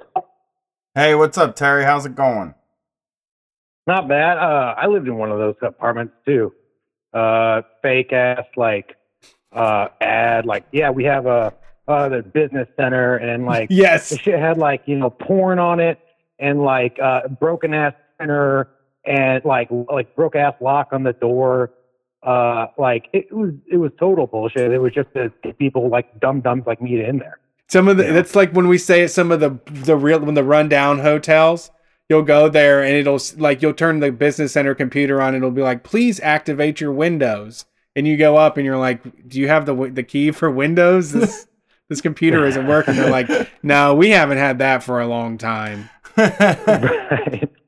Well, I've got um, I've got I was uh, turning away from the pandemic stuff tonight. Like I've got an older story um, from uh, a real piece of shit uh, boss that I had once. Okay. Oh, Um, it's good to interested. hear. That's good memories. Yeah. Oh yeah. So this happened about a year ago, um, and I thought I have a friend that works there. So anyway, uh, basically, long story short, is uh, this guy stole uh, stole basically a sale from me. So I was fucking uh, Brian. You like this? I was fucking uh, selling uh, gutters. Okay. I know you did roofing for a while. Um, these were total bullshit. Like twenty five dollar a foot uh, gutters, and this was a hundred percent commission job, um, sales job. Gutter guard? Were you doing? sa- Was it the gutter guard gutters? Because those are those are good gutters. dude? I mean, they were they were. It was like it was leaf guard. Uh, Yes! something like that. Yeah, yeah, I've seen them. Guard. The company was fucking called Rain Grain. Okay. Uh, they were a bunch of fucking yunkle, yuckle chuck. But um, basically, so what happened was that I was in a probationary like sort of period for like my my beginning sales, and like basically my boss told me numerous times that like if I did basically if I was having problems or basically I'd call him, sent me out there with the truck and ladder and fucking you know measure this shit, and I'd never done anything like that before. And uh, I call him in the middle of the day. I get to. I get up to the house. This fucker's like a McMansion, right? So it is massive, and I'm there for like seven hours total. Like it's I, I'm like measuring, uh, calling him, not knowing what the fuck I'm doing, walk around this whole ass property, uh, getting shit wrong. Um, and then they had a fucking macaw. This this these people did like a bird, like a big ass fucking like three foot tall bird Yeah. in their house that would scream as we would as I was fucking trying to go through this like stupid like you know sales pitch presentation shit. and anyway, dude, um, first off, this company they hired out this like sales um, training person um, named Rodney Webb. Uh, you guys can look him up. I was I had trouble finding stuff on him um, outside of this place, but these videos that I was watching, it was straight up like propaganda, like salesperson propaganda, like close, close, close, the whole thing. Um, here are all the psychological tales and tricks. Uh, here's how to like be a fake person. Anyway, my boss is like, he basically just told me to like seriously just follow the system, follow the script, whatever, but then like would change up himself. Um, anyway, I go back to this fucking sale and I'm there. He bails on me the day of the sale. Said he was going to go on out with me for my first sale. Bails on me. Oh. But I like I tried to call him a few times. Like I had questions, like you know, what the fuck, you know, hey, I didn't know if the measurement was right or whatever. Anyway, he just like it ain't nothing to it. If I was there, I wouldn't, you know, you you, you, I, you know, I wouldn't even need your help. That's what he said to me. And then, um, and then so I I fucking end up like the wife takes a nap for like two hours, and then I feel like they, they kind of like forget I was there. I come back in with all my shit ready with a presentation and slideshow and everything, and I fucking closed the sale. It, I that it was a fourteen thousand dollar sale. My first sale, fourteen thousand dollars for four gutters. Ooh. Yes, Yeah. Yeah. fourteen thousand dollars. Rain drain's a good gutter though. I was excited. Twenty five dollars a gutter. That's an expensive ass gutter. Yeah, yeah, hell yeah. Foot. Well, you want the best on your So- McMansion though. It's true. It's true. I mean, the people were nice. I don't want to shit on the customers, but anyway, so I, I, you know, have the paperwork I filled out to the best of my knowledge. I call him and tell him, you know, yeah, you know, attaboy, all that bullshit. Go home Friday night, come back in on Monday morning, um, and uh, with my paperwork, and he goes, you know, we're all excited. He's like slapping me on the back, you know, hey slugger, showing me to the fucking sales manager, you know, or the, the general manager and all this shit, walking me around the place. Uh, and we sit down to go through my paperwork, and uh, I did the math to figure out what my commission was going to be, and it was going to be like fourteen hundred bucks uh, for this for this sale. So I was like pretty fucking excited. Mm-hmm. Yeah, like, that's I nice. needed money. Yeah. Yeah. You know? So um, uh, he goes, "Well, no, you were on probation. That was on Friday. Like oh, that. You're you're you're dude. yeah. You start. This starts on Monday. dude. and guess no. who got the guess who got the guess who guess who got the fucking fourteen hundred bucks? Yeah, your, your trainer. Oh, dude. My fucking sales manager. Yeah. that dude. shit. I'm on Rodney Dave Webb's Bennett. I'm website. naming names. Yeah. Oh, wh- who was it? Dave Bennett. Dave Bennett. Fuck you, Dave Fuck Dave Bennett. Bennett. I am on Rodney Webb's website. Um, well, he, for 20 years, he's a 20 year sales veteran who's affectionately known throughout the industry as the 91% guy. Uh, due to his Yeah, the un- 91% guy. due to his unheard of 91% close rate. On anything. Yeah. anything. More than a third of the replacement 100 corporations have Rodney Webb on speed dial, and he currently serves as a sales coach and advisor to several multi billion dollar conglomerates such as Jiffy Lube, Owens Corning, and Capital One Finance. I want to say this, Brett. This is something you might need to hear. Rodney's intuitive and unique training includes his self proclaimed technique called Skillant, of which Rodney defines as a skill that has been practiced or perfected to the level at which it appears to be a talent. Oh, which is like what a talent. I love is, it. Though, like a, like a, a talent.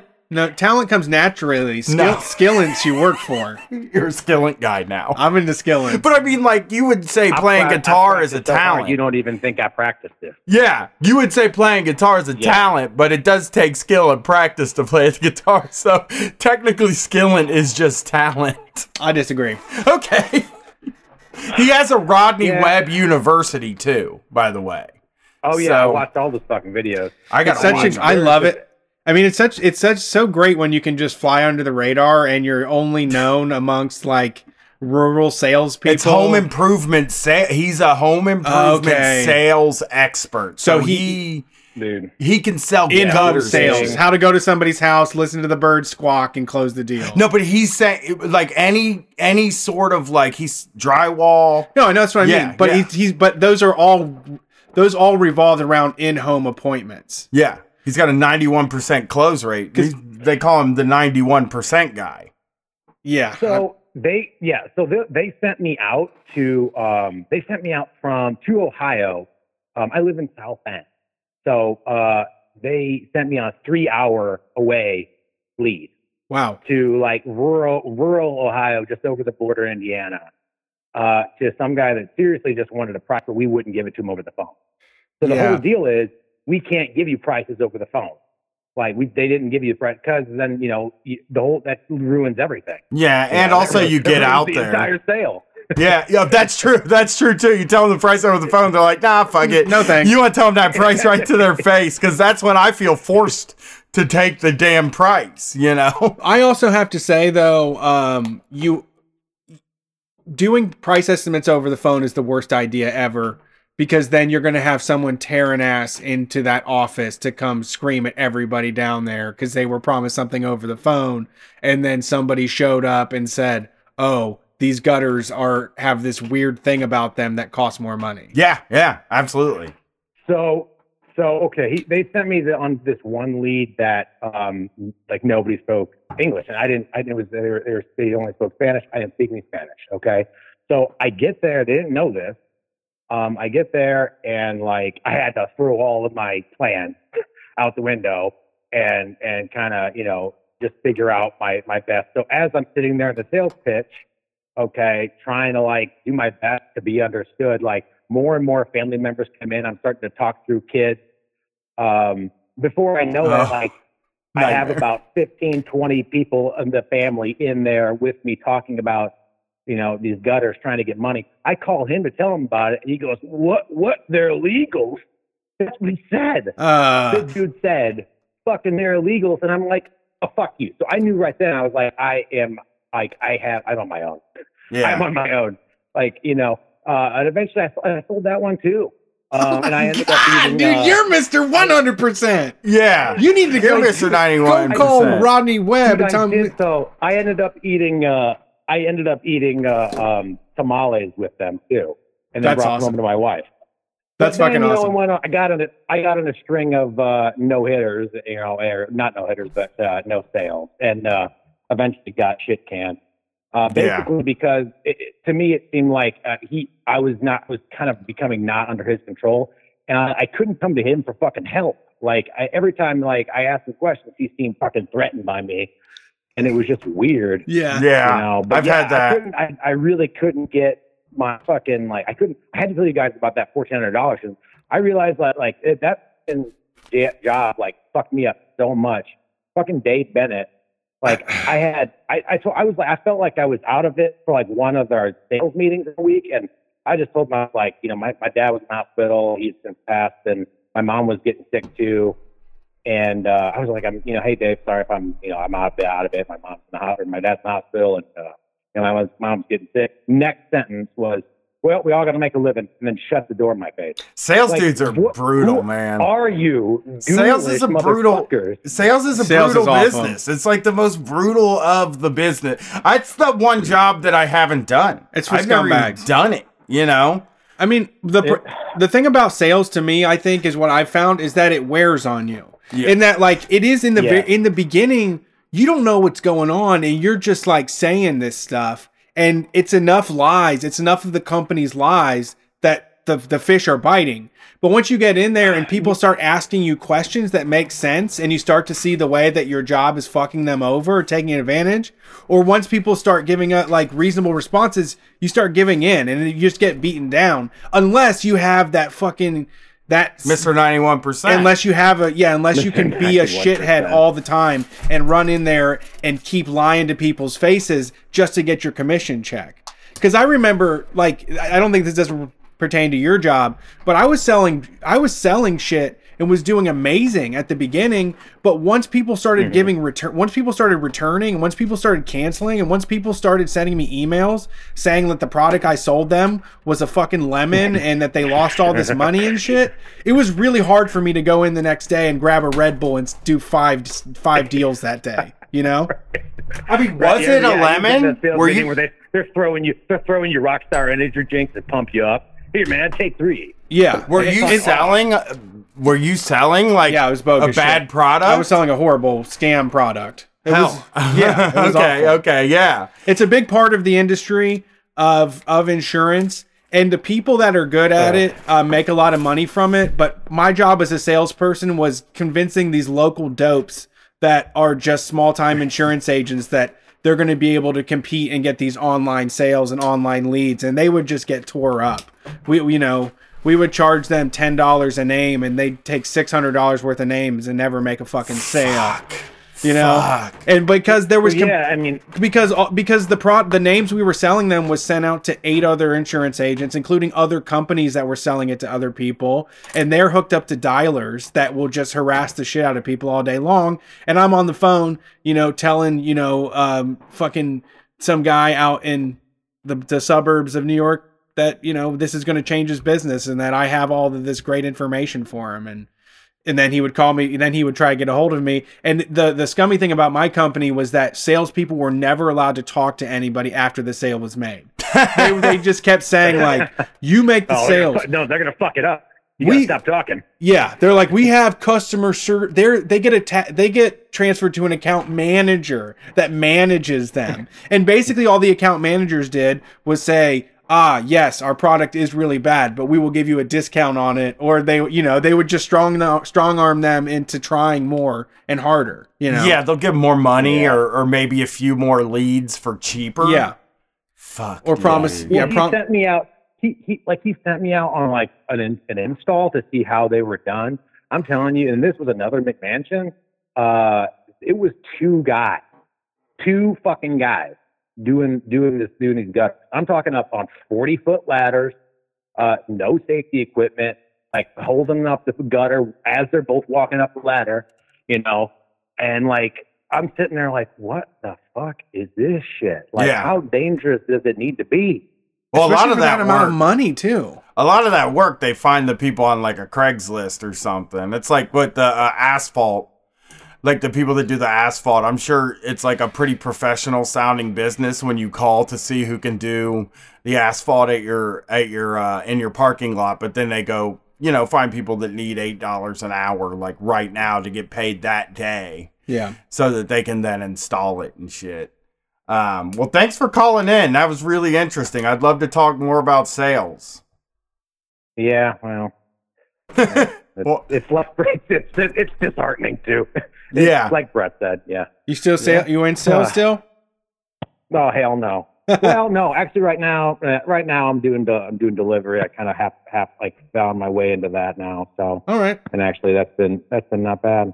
Delivery that's good. sounds No, no better than sales. Delivery is Yeah. better than sales. Well, have a have a great night. Uh, You too, guys. you have a great evening. Peace out.